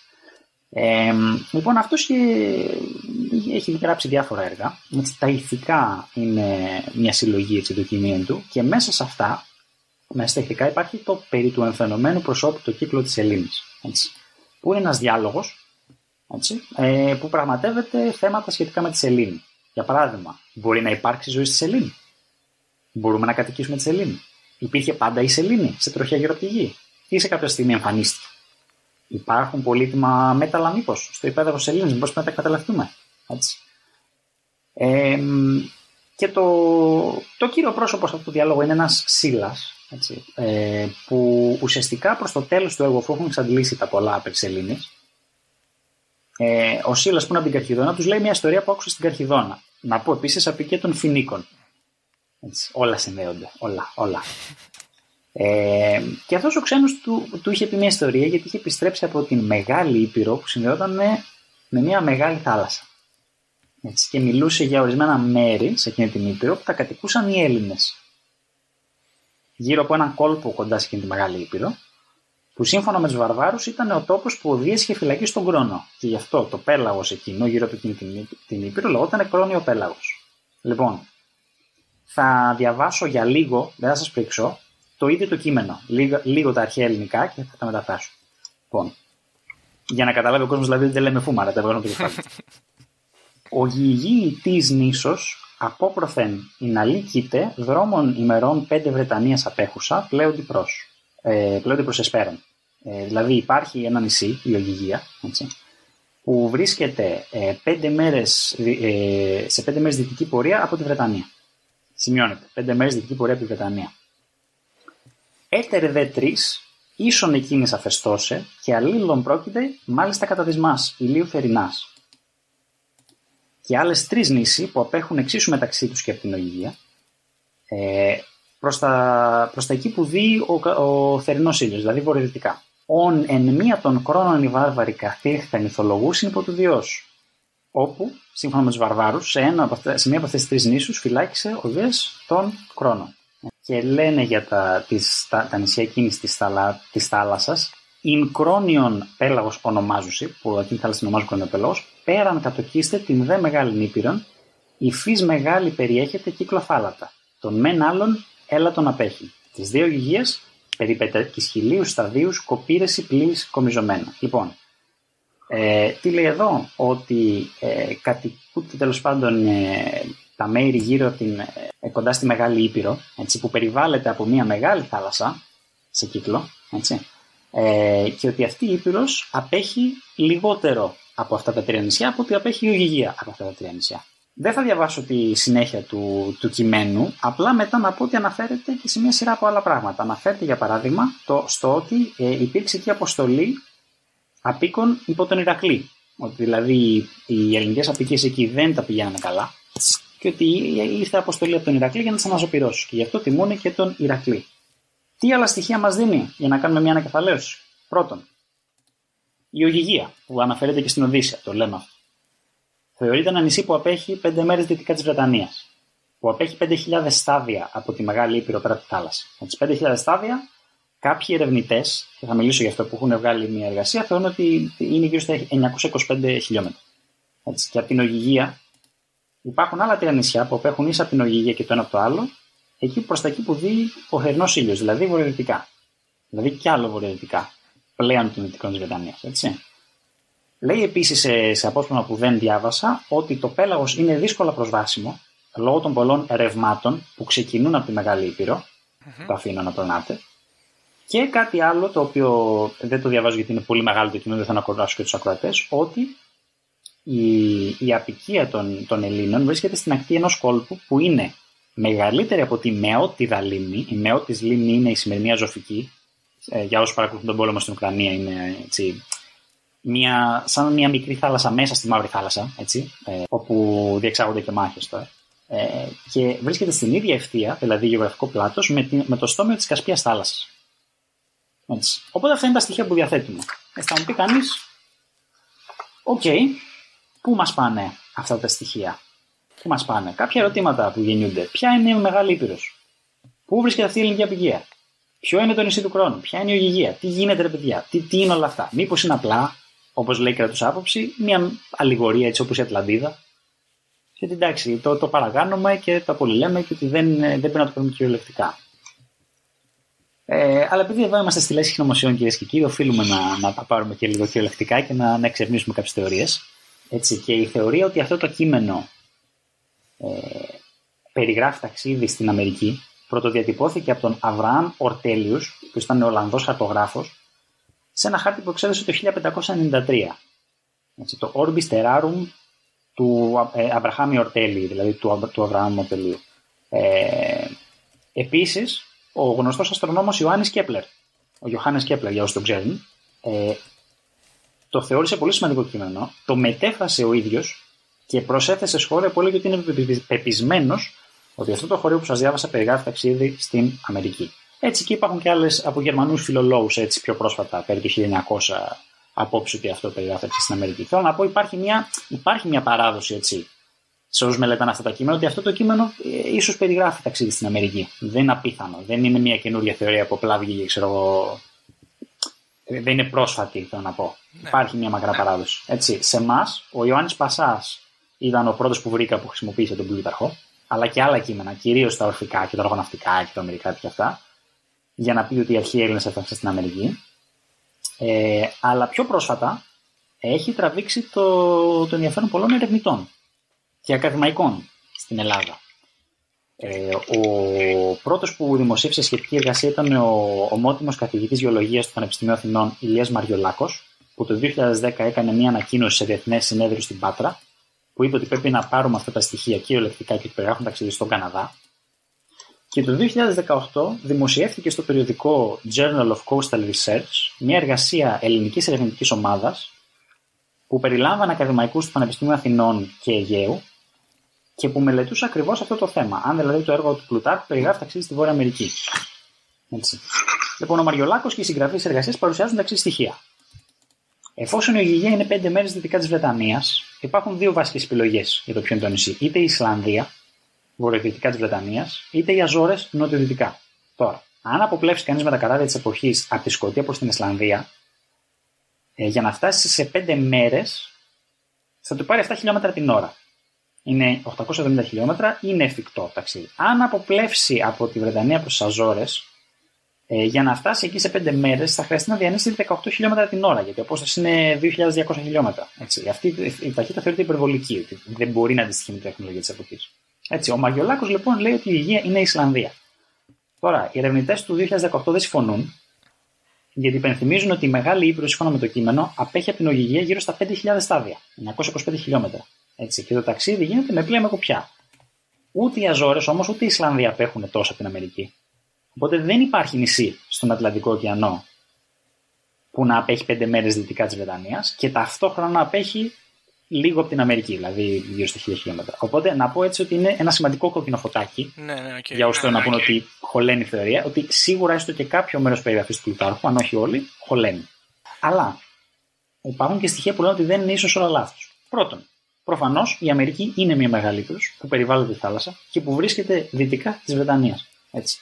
Το κείμενο μπορεί να είναι μυθοπλαστικό, αλλά αν υποθέσουμε για μια στιγμή ότι όντως αναφέρεται σε κάτι πραγματικό, δεν μπορεί παρά να είναι η Αμερική αυτός στο οποίο αναφέρεται. Mm. Νομίζω συμφωνούμε σε αυτό. Ναι. Και τώρα ε, να κάνω ένα σχόλιο μόνο εδώ για, το, για τις μετρήσεις, περί των μετρήσεων. Ε, θεωρούμε...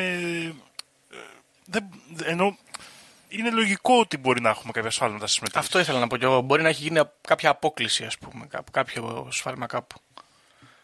Ακριβώς. Δεν είναι κάτι απαγορευτικό. Προφανώς είναι ένα κόκκινο φωτάκι, μεν. Ναι, ναι, ναι. Αλλά από μόνο του. Εντάξει. Ναι, OK, okay, μπορεί να έχει γίνει με λάθος μέτρηση. Πιο ύποπτο θα ήταν άμα τα βρίσκαμε ακριβώς. θα είναι πολύ περισσότερο ύποπτο και θα μας έδινε πολύ περισσότερο τροφή εδώ να μιλήσουμε για διάφορες συνωμοσίες άλλες για την τεχνολογία την αρχαία. Και τους χρησμούς της πυθίας, μήπως είχε δυνατότητες τύπου τα νάγρα κτλ. Πάμε όμως και σε άλλα στοιχεία. Έτσι, το δεύτερο στοιχείο είναι ότι ο κόλπος στον οποίο βρίσκεται η επικέ των Ελλήνων, σύμφωνα με το κείμενο, είναι στο ίδιο γεωγραφικό πλάτος με την Κασπία θάλασσα και έχει μέγεθος μεγαλύτερο από τον Εζωφική. Και βλέπουμε ότι πράγματι, όπως λένε και οι ερευνητές, ο κόλπος του Αγίου Λαβρεντίου, Gulf of St. Lawrence, στον Καναδά, πληρεί αυτές τις προποθέσει. Ναι, το στόμιο του βρίσκεται στο ίδιο περίπου γεωγραφικό πλάτος με το βόρειο στόμιο της Κασπίας και το εμβαδόν του είναι μεγαλύτερο από τη Αζωφική θάλασσας. Η Αζωφική θάλασσα είναι περίπου 40.000 τετραγωνικά χιλιόμετρα, το, ο κόλπος του Γιου Λαβερντίου είναι 236.000. Όντως, όπως αναφέρει στο το κείμενο, υπάρχουν στις θάλασσες της περιοχής έντονα ρεύματα, έτσι, το ρεύμα του κόλπου του Μεξικού που είπαμε. Έτσι. Τέταρτον, η νήσος Newfoundland, την οποία αναφέραμε και πιο πριν με τους Vikings, που βρίσκεται στον κόλπο του Αγίου Λαβρεντίου, απέχει μόλις 1085 χιλιόμετρα, δηλαδή κάτι πάνω από 5.000 στάδια από τον κόλπο του Κεμπέκ. Οπότε, όντως το ότι υπάρχει νησί που απέχει 5.000 στάδια που λένε από τη Μεγάλη Ήπειρο φαίνεται να στέκει. Mm, υπάρχει τέτοιο νησί, άμα το πάρουμε και ορθικά. Πέμπτον, ο χρόνο περιγράφεται ως κλεισμένος σε ένα χρυσό σπήλαιο. Να θυμίσω εδώ ότι η νήσο Newfoundland διαθέτει χρυσορυχία και γι' αυτό δεν απήκησαν οι Άγγλοι. Οι Γάλλοι, συγγνώμη. Οι Γάλλοι να πει. Και τέλος, ε, να θυμηθούμε την πληροφορία ότι τα τρία νησιά βορειοδυτικά της Ογυγίας απέχουν ίση απόσταση από την Ογυγία και μεταξύ τους. Τώρα, οι ερευνητές διαφωνούν προς το πώς να το ερμηνεύσουμε αυτό. Κάποιοι λένε ότι πρέπει να καταλάβουμε ότι άρα μιλάμε για τέσσερα σημεία που απέχουν όλα. Που, ρε παιδί τα τρία αυτά νησιά είναι, απέχουν ίσα μεταξύ τους και όλα ίσα από την Ογυγία. Αλλά για να ισχύει αυτό, δεν θα να κουράσω τώρα τους Σοκράτε, πρέπει να έχουμε ένα ισόπλευρο τρίγωνο. Δηλαδή το Α, η απόσταση ΑΒ, ναι, ναι. να είναι ίση με την απόσταση ΒΓ, να είναι ίση με την απόσταση ΓΑ. Ναι, αλλά για να απέχουν όλα αυτά ίσο από ένα σημείο Δ, πρέπει να υπάρχει ένα σημείο Δ στο κέντρο τριγώνου. Δεν υπάρχει νησί που να πληρεί αυτές τις προποθέσει. Κανένα. Ε, εντάξει, υπάρχουν τρία νησιά το, που σχηματίζουν ισόπλευρο τρίγωνο. Έτσι, η Γρυλανδία, το Newfoundland και η νήσος Μπάφιν, που είναι όντως όλες βορειοδυτικά της Βρετανίας, αλλά δεν υπάρχει κάποιο νησί στη μέση τους. Και η άλλη εκδοχή που μάλλον επιλέγουν αυτοί οι ερευνητές που δημοσίευσαν την εργασία του 2018, είναι ότι υπάρχει, ότι ουσιαστικά αυτά απέχουν εξίσου το α, ε, εξίσου, απέχει το α από το β όσο το γ από το β. Και ότι το Α και το Γ απέχουν εξίσου από ένα τέταρτο σημείο. Ξέρω. Αυτό λέει. Κάτι σαν ισοσκελές περίπου τρίγωνο. Έτσι. Τώρα, ουσιαστικά, τι συμβαίνει τότε; Μπορούμε να βρούμε, παιδί μου, την ογυγία που μετά να δημιουργείται, να, να κάνει ισοσκελέ τρίγωνο με, με τα άλλα νησιά, που, με άλλα δύο από αυτά τα τρία νησιά και το τρίτο νησί να είναι μεταξύ αυτών των δύο νησιών. Μπορούμε. Ε, δημιουργείται ισοσκελέ τρίγωνο ε, με τη Γρυλανδία, την Ισλανδία και το Newfoundland. Ε, αν θεωρήσουμε ότι οι Αζόρες είναι η Ογυγία και όχι η Ισλανδία. Δηλαδή, άρα οι Αζόρες είναι νοτιοδυτικά η Ογυγία. Οπότε θέλω να πω ότι μπορούμε να παίξουμε λίγο με τα γεωγραφικά στοιχεία του κειμένου. Δεν είναι τελείως λάθος ότι υπάρχουν αυτά τα τρία νησιά βορειοδυτικά μιας πιθανής ογυγία, η οποία αυτή βρίσκεται δυτικά της Βρετανίας. Τώρα εντάξει, ο καθένας θα κρίνει αν αυτό είναι αρκετά πιστικό. Ναι, σωστά. Και ένα τελευταίο είναι ότι στο δρόμο, στο δρόμο για το νησί, σύμφωνα με πληροφορίες του κειμένου, ε, στο δρόμο για το νησί του Κρόνου, σταματούσαν για τρεις μήνες σε ένα αρχιπέλαγος που λέει ότι υπήρχαν ελληνικοί πληθυσμοί και όπου λένε ότι ο ήλιος φαινόταν 23 ώρες την ημέρα για ένα μήνα. Λοιπόν, αυτό το φαινόμενο ονομάζεται ήλιος του μεσονυχτίου και παρατηρείται τότε στον αρκτικό κύκλο. Τώρα, διαφωνούν οι ερευνητές τι πάει να πει αυτό. Έτσι, μήπως κάποιοι λένε ότι οι πληροφορίες παραπέμπουν στο αρχι... σε ένα αρχιπέλαγος έξω από την Νορβηγία, στο αρχιπέλαγος Βέγγα, αλλά το ενδιαφέρον που παραθέτω δεν είναι ότι οι αρχαίοι Έλληνες φαίνεται να γνωρίζουν για ένα φαινόμενο το οποίο συμβαίνει στον αρκτικό κύκλο. Ακριβώς. Έτσι, οπότε εντάξει, μπορεί να μην μιλάμε για κυριολεκτικά ταξίδια, αλλά σε κάθε περίπτωση για να έχουν αποκτήσει αυτή τη γνώση, κάπως κάποια επαφή πρέπει να είχαν με τον, με τον αρκτικό κύκλο. Ή ήταν πολύ τυχεροί, ξέρω αλλά είναι ακραίο. Ή ήταν πολύ τυχεροί. Και εδώ να πω επίσης ότι αν αυτό ισχύει, αν όντως μιλάμε για αυτά τα για τα αρχιπελάγια έξω από την Νορβηγία, τότε οι διαδρομές που ακολούθησαν οι Vikings και οι αρχαίοι Έλληνες θα ήταν κάπως παρόμοιες προς την Αμερική. Άρα ενισχύει ίσως αυτό το ότι δεν είναι αδύνατο, είναι εφικτό. Μπορούμε να πούμε αν είναι αρκετά πιθανό ή όχι, αλλά το ότι μπορεί, αν όντως αναφέρεται στον ακτικό κύκλο, να είναι αυτό το ταξίδι εφικτό. Αυτά. Δεν ξέρω αν ε, προκάλεσε κανένα ενδιαφέρον αυτό το κείμενο σε κανένα, αν έχετε κάποια σχόλια. Ε, κοίτα, εγώ καταρχάς βρήκα αυτό το χάρτη Orbis Terrarum και είναι αρκετά ακριβής, ας πούμε, τουλάχιστον ας πούμε, για τα μέσα, για την εποχή κτλ. Μια άλλη ιδέα που μου ήρθε στο μυαλό είναι ότι ανέφερε δύο άτομα, υποθέτω θα υπάρχουν και περισσότεροι που εκείνη την εποχή στηρίζαν τις απόψεις τους αυτές ότι Έλληνες μπορεί να είχαν ταξιδέψει εκεί πέρα, χρησιμοποιούσαν τον Πλούταρχο και τα σχετικά. Υπήρχε μια αγάπη για τους αρχαίους Έλληνες εκείνη την περίοδο ε, οπότε θα μπορούσε κάποιος να πει ότι ήταν λίγο κάπως έτσι σαν wishful thinking. Είχαμε πάρει τους αρχαίους Έλληνες σαν ένα, ένα ακραία καλό και φοβερό πολιτισμό. Οπότε τους δίνουμε πράγματα και επιτεύγματα προς τιμή τους, ας πούμε. Τους τα δίνουμε όλα. Ναι. Όλα ήρθαν από αυτούς, όλα τα κάναν, όλα τα ξέρανε. Ναι. Εντάξει, ξέρω εγώ εδώ. Εντάξει, όμως ο- με τη, με τη σύγχρονη θεώρηση όμως, ε, γεωγραφικά, δηλαδή αν λογοτεχνικά γράψεις κάτι και γεωγραφικά πέφτεις τόσο κοντά, Ναι, αυτό είναι αλήθεια. έχεις τουλάχιστον μια πολύ δυνατή δύναμη ενόρασης. Ισχύει αυτό. Τουλάχιστον. Ακριβώς. Δηλαδή, ε, είναι πολύ ωραίο αυτό το σημείο γιατί ή όντως αυτός ο Πλούταρχος ως αρχιερέας του Απόλλωνα ε, πήρε δύναμη ενόρασης ή όντως περιγράφει πληροφορίες από ένα πραγματικό ταξίδι και είναι και οι δύο πολύ ενδιαφέρουσες εναλλακτικές. Δεν υπάρχει τρίτη, μη με πιέζετε. Ωραία. Ε, δεν ξέρω, Δήμο, έχεις κάτι εσύ; Εγώ το σχόλιο που θέλω να κάνω εδώ, το οποίο με ενδιαφέρει πάρα πολύ γιατί τελευταία ε, ο χρόνος ε, συνεχώς περιστρέφεται στο κεφάλι μου, είναι δηλαδή τα δεινά αυτού του κόσμου έχουν έρθει γιατί οι Ευρωπαίοι απήξαν εκεί στην Αμερική και η CIA βρήκε το σπήλο του χρόνου και έχει προσπαθήσει να τον εργαλειοποιήσει για τον έλεγχο των παγκόσμιων μαζών. Δεν ξέρω τι συμβαίνει εκεί πέρα. Ενδιαφέρον θέμα διερεύνησης. MK Ultra με χρόνο. Μήπως ε, προκύπτει κάπου από εκεί, ξέρεις, και ο χρόνος τώρα... ε, κα- αυτό είναι ωραίο να το σκεφτείς ότι οι αρχές θεότητες δεν είναι τόσο προσωπημένες όπως αυτά. Είναι κάποια αρχαία δύναμη, ξέρω εγώ, πολύ Λ- Λαυκραφτική κάπως. απροσδιόριστη. Ναι. ένα σαν αρχαίο υπερόπλο. Το οποίο κρύφτηκε από το Δία, ας πούμε, κάτι τέτοιο. Από την ομάδα Έχει έξω. ενδιαφέρον πάντως ο, συ- ο συμβολισμός και η σύνδεση ας πούμε, που μπορεί να γίνει με τη σύγχρονη πολιτική ιστορία. Γιατί ο χρόνο επιβάλλει τα σύνορα, επιβάλλει το χρόνο και ο πολιτισμός μας πάει προς τα εκεί. Είναι αυτός ο συμβολισμός και είναι αυτά τα δεινά μας. Δηλαδή, όλοι λένε σήμερα δεν προλαβαίνω. Τι δεν προλαβαίνεις; Είναι πρόβλημα αυτό. Ο χρόνο χρόνος, ο χρόνος. Πρέπει να τον καταπολεμήσουμε. Μένω χρόνο. Ε, πάρα, πάρα, πάρα πολύ ενδιαφέρον. Πάντως αυτό το κείμενο του Πλουτάρχου είναι πάρα, πάρα πολύ ενδιαφέρον και οι γεωγραφικές ε, συνδέσεις και μελέτες ε, δείχνουν ότι κάπως στέκουν τα πράγματα. Έτσι. Σωστό. Εγώ πείθομαι δηλαδή. Δεν ξέρω εσύ Ε, Γιώργο. ναι, full. Ήθελα να πω. Ωραία, έχεις περίοδο Χρήστο. Εδώ είπαμε είναι podcast ε, βασισμένο στην μημάθεια. Έρθεις εδώ να ανατρέψεις τις καταστάσεις. Πολύ επιστημονική πληροφορία. Ε, ε, είναι νομίζω το, από τα λίγα επεισόδια, α, μάλλον ίσως από τα πρώτα επεισόδια που έχουμε έτσι, πολύ ε, επιστημονική εδώ πέρα κοινότητα να μην μπλέκεται. Πείθομαι full, δεν ξέρω παιδιά, εγώ τρελάθηκα. Μ' αρέσουν και όλα αυτά τα γεωγραφικά με τους χάρτες και τα, τις καταγραφές ταξιδιών και τα λοιπά πάρα πολύ με ενδιαφέρουν. Και έχω ψηθεί, δεν με ενδιαφέρει τι λένε όλοι αυτοί που αρνούνται το ταξίδι αυτό και τα, την κυριολεκτική ας πούμε εκδοχή των κειμένων να πάνε να δουν αν έρχομαι, τα πράγματα έχουν συμβεί από ό,τι φαίνεται. Βλέπω τα τρίγωνα εδώ μπροστά μου στο, στο χάρτη αυτή τη στιγμή, τα βλέπω. Εγώ εδώ να. Συγγνώμη, θα, θα χαλάσω λίγο τη φάση. Πρέπει να πω ότι δεν ξέρω.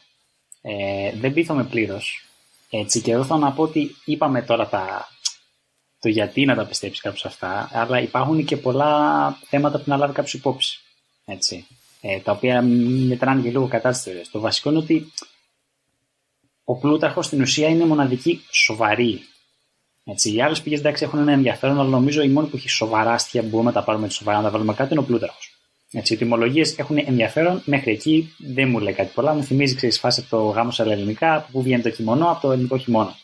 Εντάξει, οκ, ενδιαφέρον μέχρι εκεί. Σωστά. Ε, ενδιαφέρον το ότι το λέει βέβαια Λόγκο και Λαπάν, το ότι κατάγονται από τους Έλληνες, αλλά δεν φαίνεται να υπάρχει κάτι τέτοιο από γενετικές μελέτες. Να, να γίνουμε λίγο party pooper. Ναι. Οπότε το κομμάτι των αεροκανών ενδιαφέρον το γιατί οι άνθρωποι ίσως το πιστεύουν αυτό, αλλά δεν, το, πε- δεν, δεν μπορώ να το πάρω σοβαρά εγώ προσωπικά. Τώρα, για τον Πλούταρχο, με προβληματίζει το ότι ρε παιδιά είναι η μόνη πηγή. Έτσι. Αν υπάρχει απικία και αν, όπως αναφέρεται στο κείμενο και δεν προλάβουμε να το αναφέρουμε, γίνονταν εκεί τακτικά ταξίδια. Έτσι, ο Πλούταρχο γράφει τη ρωμαϊκή περίοδο. Υπάρχουν πηγές από τη ρωμαϊκή περίοδο. Δεν γίνεται μόνο ένας άκυρος τύπο να το αναφέρει. δεν γίνεται να υπάρχει επαφή μεταξύ ολόκληρης Ρωμαϊκής Αυτοκρατορία τακτικής μαπικισμού στον Καναδά και να, παρα... για να ασχολούμαστε με μία παράγραφο του πώς την ερμηνεύουμε του Πλουτάρχου. Έτσι. Γιατί και θυμίζω ότι για τους Vikings δεν υπάρχει μόνο μία πηγή. Υπάρχουν αρκετές πηγές. Υπάρχουν πολλές διαφορετικές σάγκες. Και υπάρχει και ο Αδάμ της Βρέμης, που ήταν νομίζω Γερμανός μοναχός. Δηλαδή δεν είναι ότι έχουμε μόνο μία πηγή και βασιζόμαστε αυτό. Και υπάρχουν και αρχαιολογικά ευρήματα. Με τους Έλληνες, δυστυχώς, δεν έχουμε άλλες ενισχυτικέ πηγές. Επίσης, αν πας ψάχνοντας, λέμε πολύ, θα βρεις. Αυτό είναι το πρόβλημα με κείμενα τα οποία δεν ξέρεις αν θέλει να τα πάρεις κυριολεκτικά ή όχι. Έτσι. Μπορεί να είναι μυθολογικά.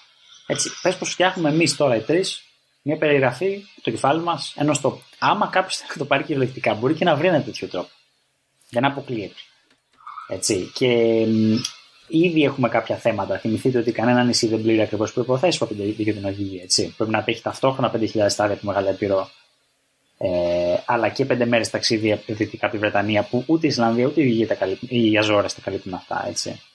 Και γενικά υ- υ- υπάρχουν θέματα. Υπάρχουν θέματα. Ε, δεν ξέρω αν πείθομαι πλήρως. Ε, και βέβαια ξέρεις, υπάρχει και ένα άλλο θέμα ότι ο τρόπος που περιγράφει το νησί του Κρόνου είναι ξέρεις, αυτή η γη της αυθονίας, όλα είναι τέλεια κτλ. Είναι, θυμίζει λίγο Ατλαντίδα φάση. Είναι λίγο αλληγορική έτσι, περιγραφή μιας ουτοπίας στην οποία ο κόσμος είναι σοφός και είναι κοντά στο Θεό, τον Κρόνο κτλ. Αλλά έτσι, για να, για να μην πούμε ότι πρέπει και όλα να τα απορρίπτουμε, θα πω ένα τελευταίο ότι το αν αυτά τα κείμενα πρέπει να τα παίρνουμε κυριολεκτικά ή όχι, είναι μεγάλη συζήτηση έτσι, και μεταξύ των, των σοβαρών αρχαιολόγων και ιστορικών. Και θυμίζω στους όσους μας ακούν ότι ο Ρίκος Λίμα που πήρε κυριολεκτικά τον Ομηρό ανακάλυψε την τρία. Δηλαδή δεν αποκλείεται, αν πάρεις κυριολεκτικά κάποια κείμενα, όντως να βγάλεις κάτι πραγματικό. Ναι. Έτσι. Αυτό. Τώρα, ένα σχόλιο μικρό, ε, αυτ- όπως το σχόλιο περί Ατλαντίδας και γης αυθονίας κλπ. Ε, όταν όμως μιλάμε για μια εποχή που τα ταξίδια είναι τεράστια και όντως μπορεί να δεις και ο- να μην κατανοήσεις κιόλας έναν πολιτισμό, ο οποίος είναι πολύ διαφορετικός από εσένα, ε, δι- μπορείς να έρθεις πίσω και να κάνεις αυτό το, αυτή τη μεταφορά πληροφοριών. Δηλαδή ότι πήγα και βρήκα έναν μαγικό τόπο. Γιατί είναι μαγικός ο τόπος, όχι γιατί είναι τέλειος, γιατί είναι πολύ διαφορετικός από αυτό που συνάντησα. Όπως και ο Μάρκο Πόλο. Έτσι. Ακριβώς. Ε, οπότε αυτό κατά μία μπορεί να δικαιολογηθεί με βάση την ανθρώπινη φύση και πώς μπορεί να φτιαχτεί μετά μυθολογία για αυτό. Α, γιατί παλιά πήγε ένας στην Ιαπωνία, γύρισε και στη χώρα την τάδε φτιάχτηκε μια μυθολογία για την Ιαπωνία σαν ένας μακρινός παράδεισος, μπλα μπλα μπλα με κάποια χαρακτηριστικά. Αυτό μπορεί να δικαιολογηθεί. Τώρα, εγώ το, ο- το άλλο ζήτημα που λες, ο- που αφορά δηλαδή το ότι υπάρχει μόνο μία πηγή, ε, μόνο αν το συνδέσω με τη φιλολογία της Ατλαντίδας μπορώ, με ποια έννοια; Ότι μιλάμε ίσως για ιστορίες από προ, προηγούμενους πολιτισμούς οι οποίες ε, χάνονται, τις ξέρουν λίγοι και μεταφέρονται σιγά σιγά οπότε κάπου χάνεται η επαφή και πιθανόν και το, η διακοπή αυτή στην ιστορία που μιλάμε να έπαιξε ρόλο και σε αυτό το κομμάτι.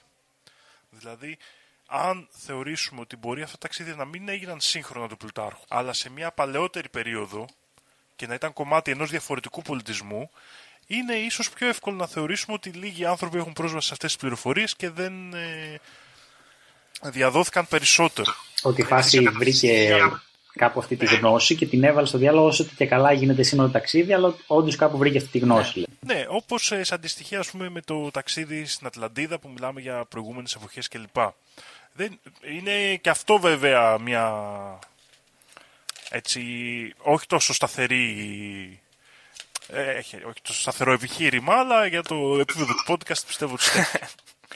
Εντάξει, κοίτα και όλα. Άμα μιλάμε για παλιότερο ταξίδι, θα μπορούσε κάποιος να πει ότι μπορεί να υπήρχαν και παλιότερες αναφορές οι οποίες χάθηκαν στον χρόνο. Για κάποια πράγματα χάνονται. Και όσο πιο πίσω πας, τόσο πιο πιθανό είναι να χάνονται. Κα- Καταλήγουμε, ας πούμε, τυχεροί έμεινε του Πλουταρχού, ας πούμε. Να αναφέρεται σε ένα παλιότερο ταξίδι. Βέβαια, με, αυτό θα δημιουργούσε ένα ενδιαφέρον ε, το γιατί σταμάτησε.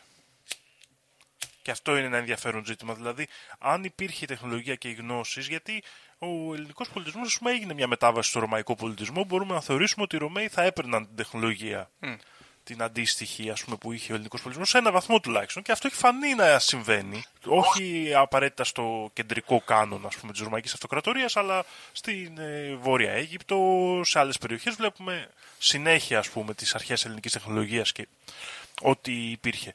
Ε, θα ήταν ενδιαφέρον, αυτό είναι για μένα ένα ερώτημα, γιατί σταμάτησε και είναι ε, απορριπτικό ως προς τις θεωρίες ότι συνέβη ή συνέβη κάτι άλλο. Δεν ξέρω. Σωστό. Δεν, δεν ξέρω. Να πω την αλήθεια, τώρα το πρώτο πράγμα που έχει στο μυαλό είναι ότι μπορεί ξέρω εγώ, ο επόμενος πολιτισμός να έχει άλλες προτεραιότητες.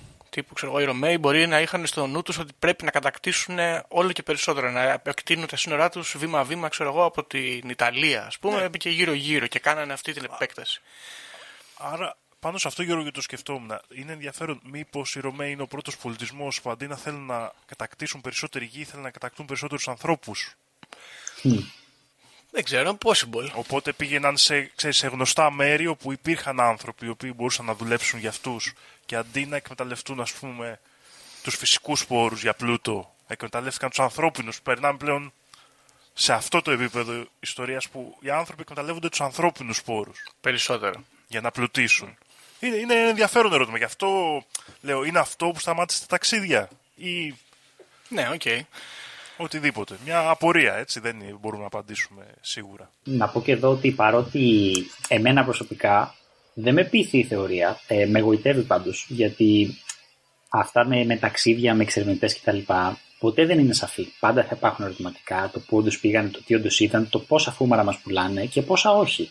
Έτσι, και μ, παρότι όπως είπα δεν ξέρω αν ένα κείμενο του Πλουτάρχου αρκεί, ε, δεν είναι και τόσο γελίο ε, όσο κάποιες άλλες θεωρίες. Δηλαδή είναι κάτι που εντάξει, είναι ένα ενδιαφέρον θέμα, μπορούμε να το συζητήσουμε. Ε, αλλά σε κάθε περίπτωση, ό, όπου και αν καταλήξει ο καθένας, θέλω να κλείσω με μια προτροπή του Θουκυδίδη προς τους ακροατές μας, ε, που λέει ότι ούτως αταλέπορος της πολλής συζήτησης της αληθείας και επί τα αιτήμα μάλλον τρέπονται. Ή σε μετάφραση Ελευθερίου Βενιζέλου, τόσο απρόθυμοι είναι οι περισσότεροι άνθρωποι να υποβάλλονται εις σκόπων προς αναζήτηση της αληθείας και τρέπονται μάλλον προς ό,τι βρίσκουν έτοιμο.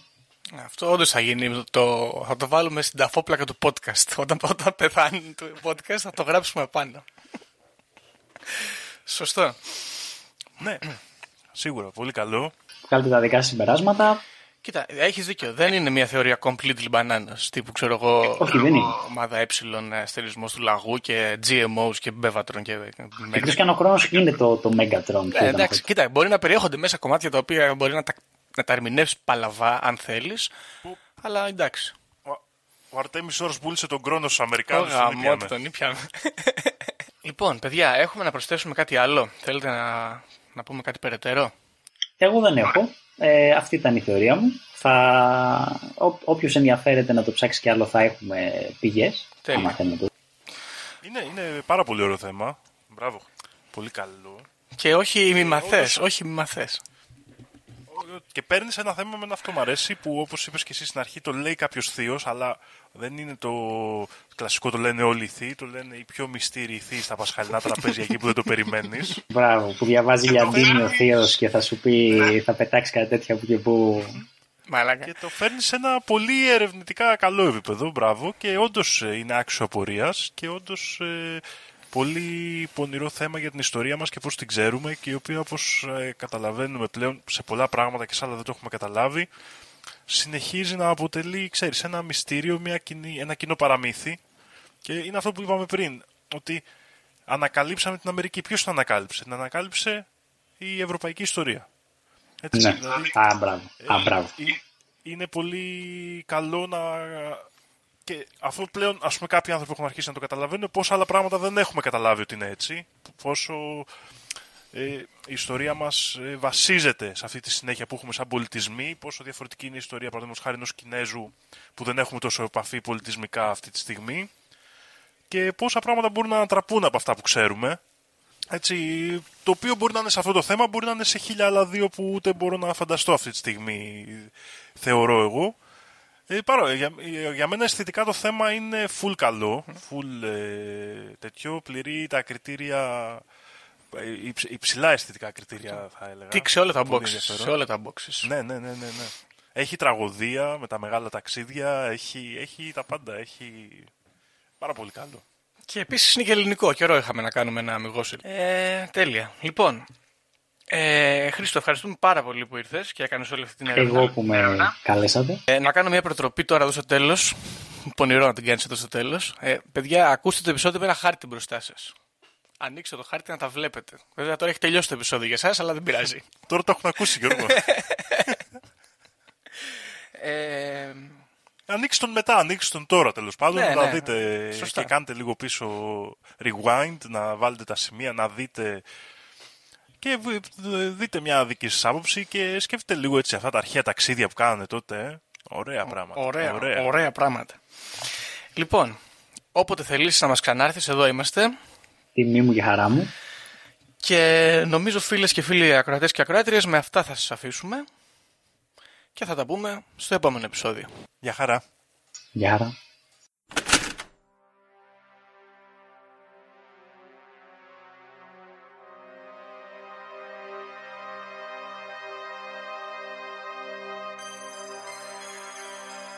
Όποιος φύγει από αυτή τη ζωή έχοντας ηλεκτρονική κάρτα δεν θα δει βασιλεία ουρανών. Ταυτοποιείτε με το 666. Ξυπνήστε.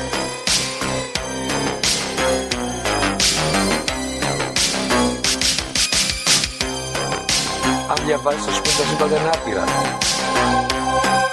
Εγώ σου λέω είναι 7. Γιατί; Γιατί αυτές είναι οι γνώσεις μου. Βαριάμαι τη συζήτηση για το αν η γη είναι επίπεδη. Είναι επίπεδη τελείως. Και όποιος πιστεύει το αντίθετο δεν το συζητάμε.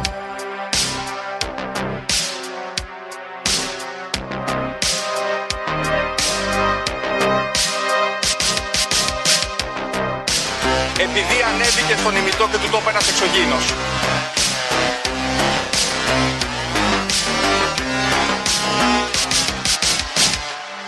Πραγματική ιστορία κύριε Υπουργέ. Πραγματική ιστορία κύριε Υπουργέ. Πραγματική ιστορία κύριε Υπουργέ.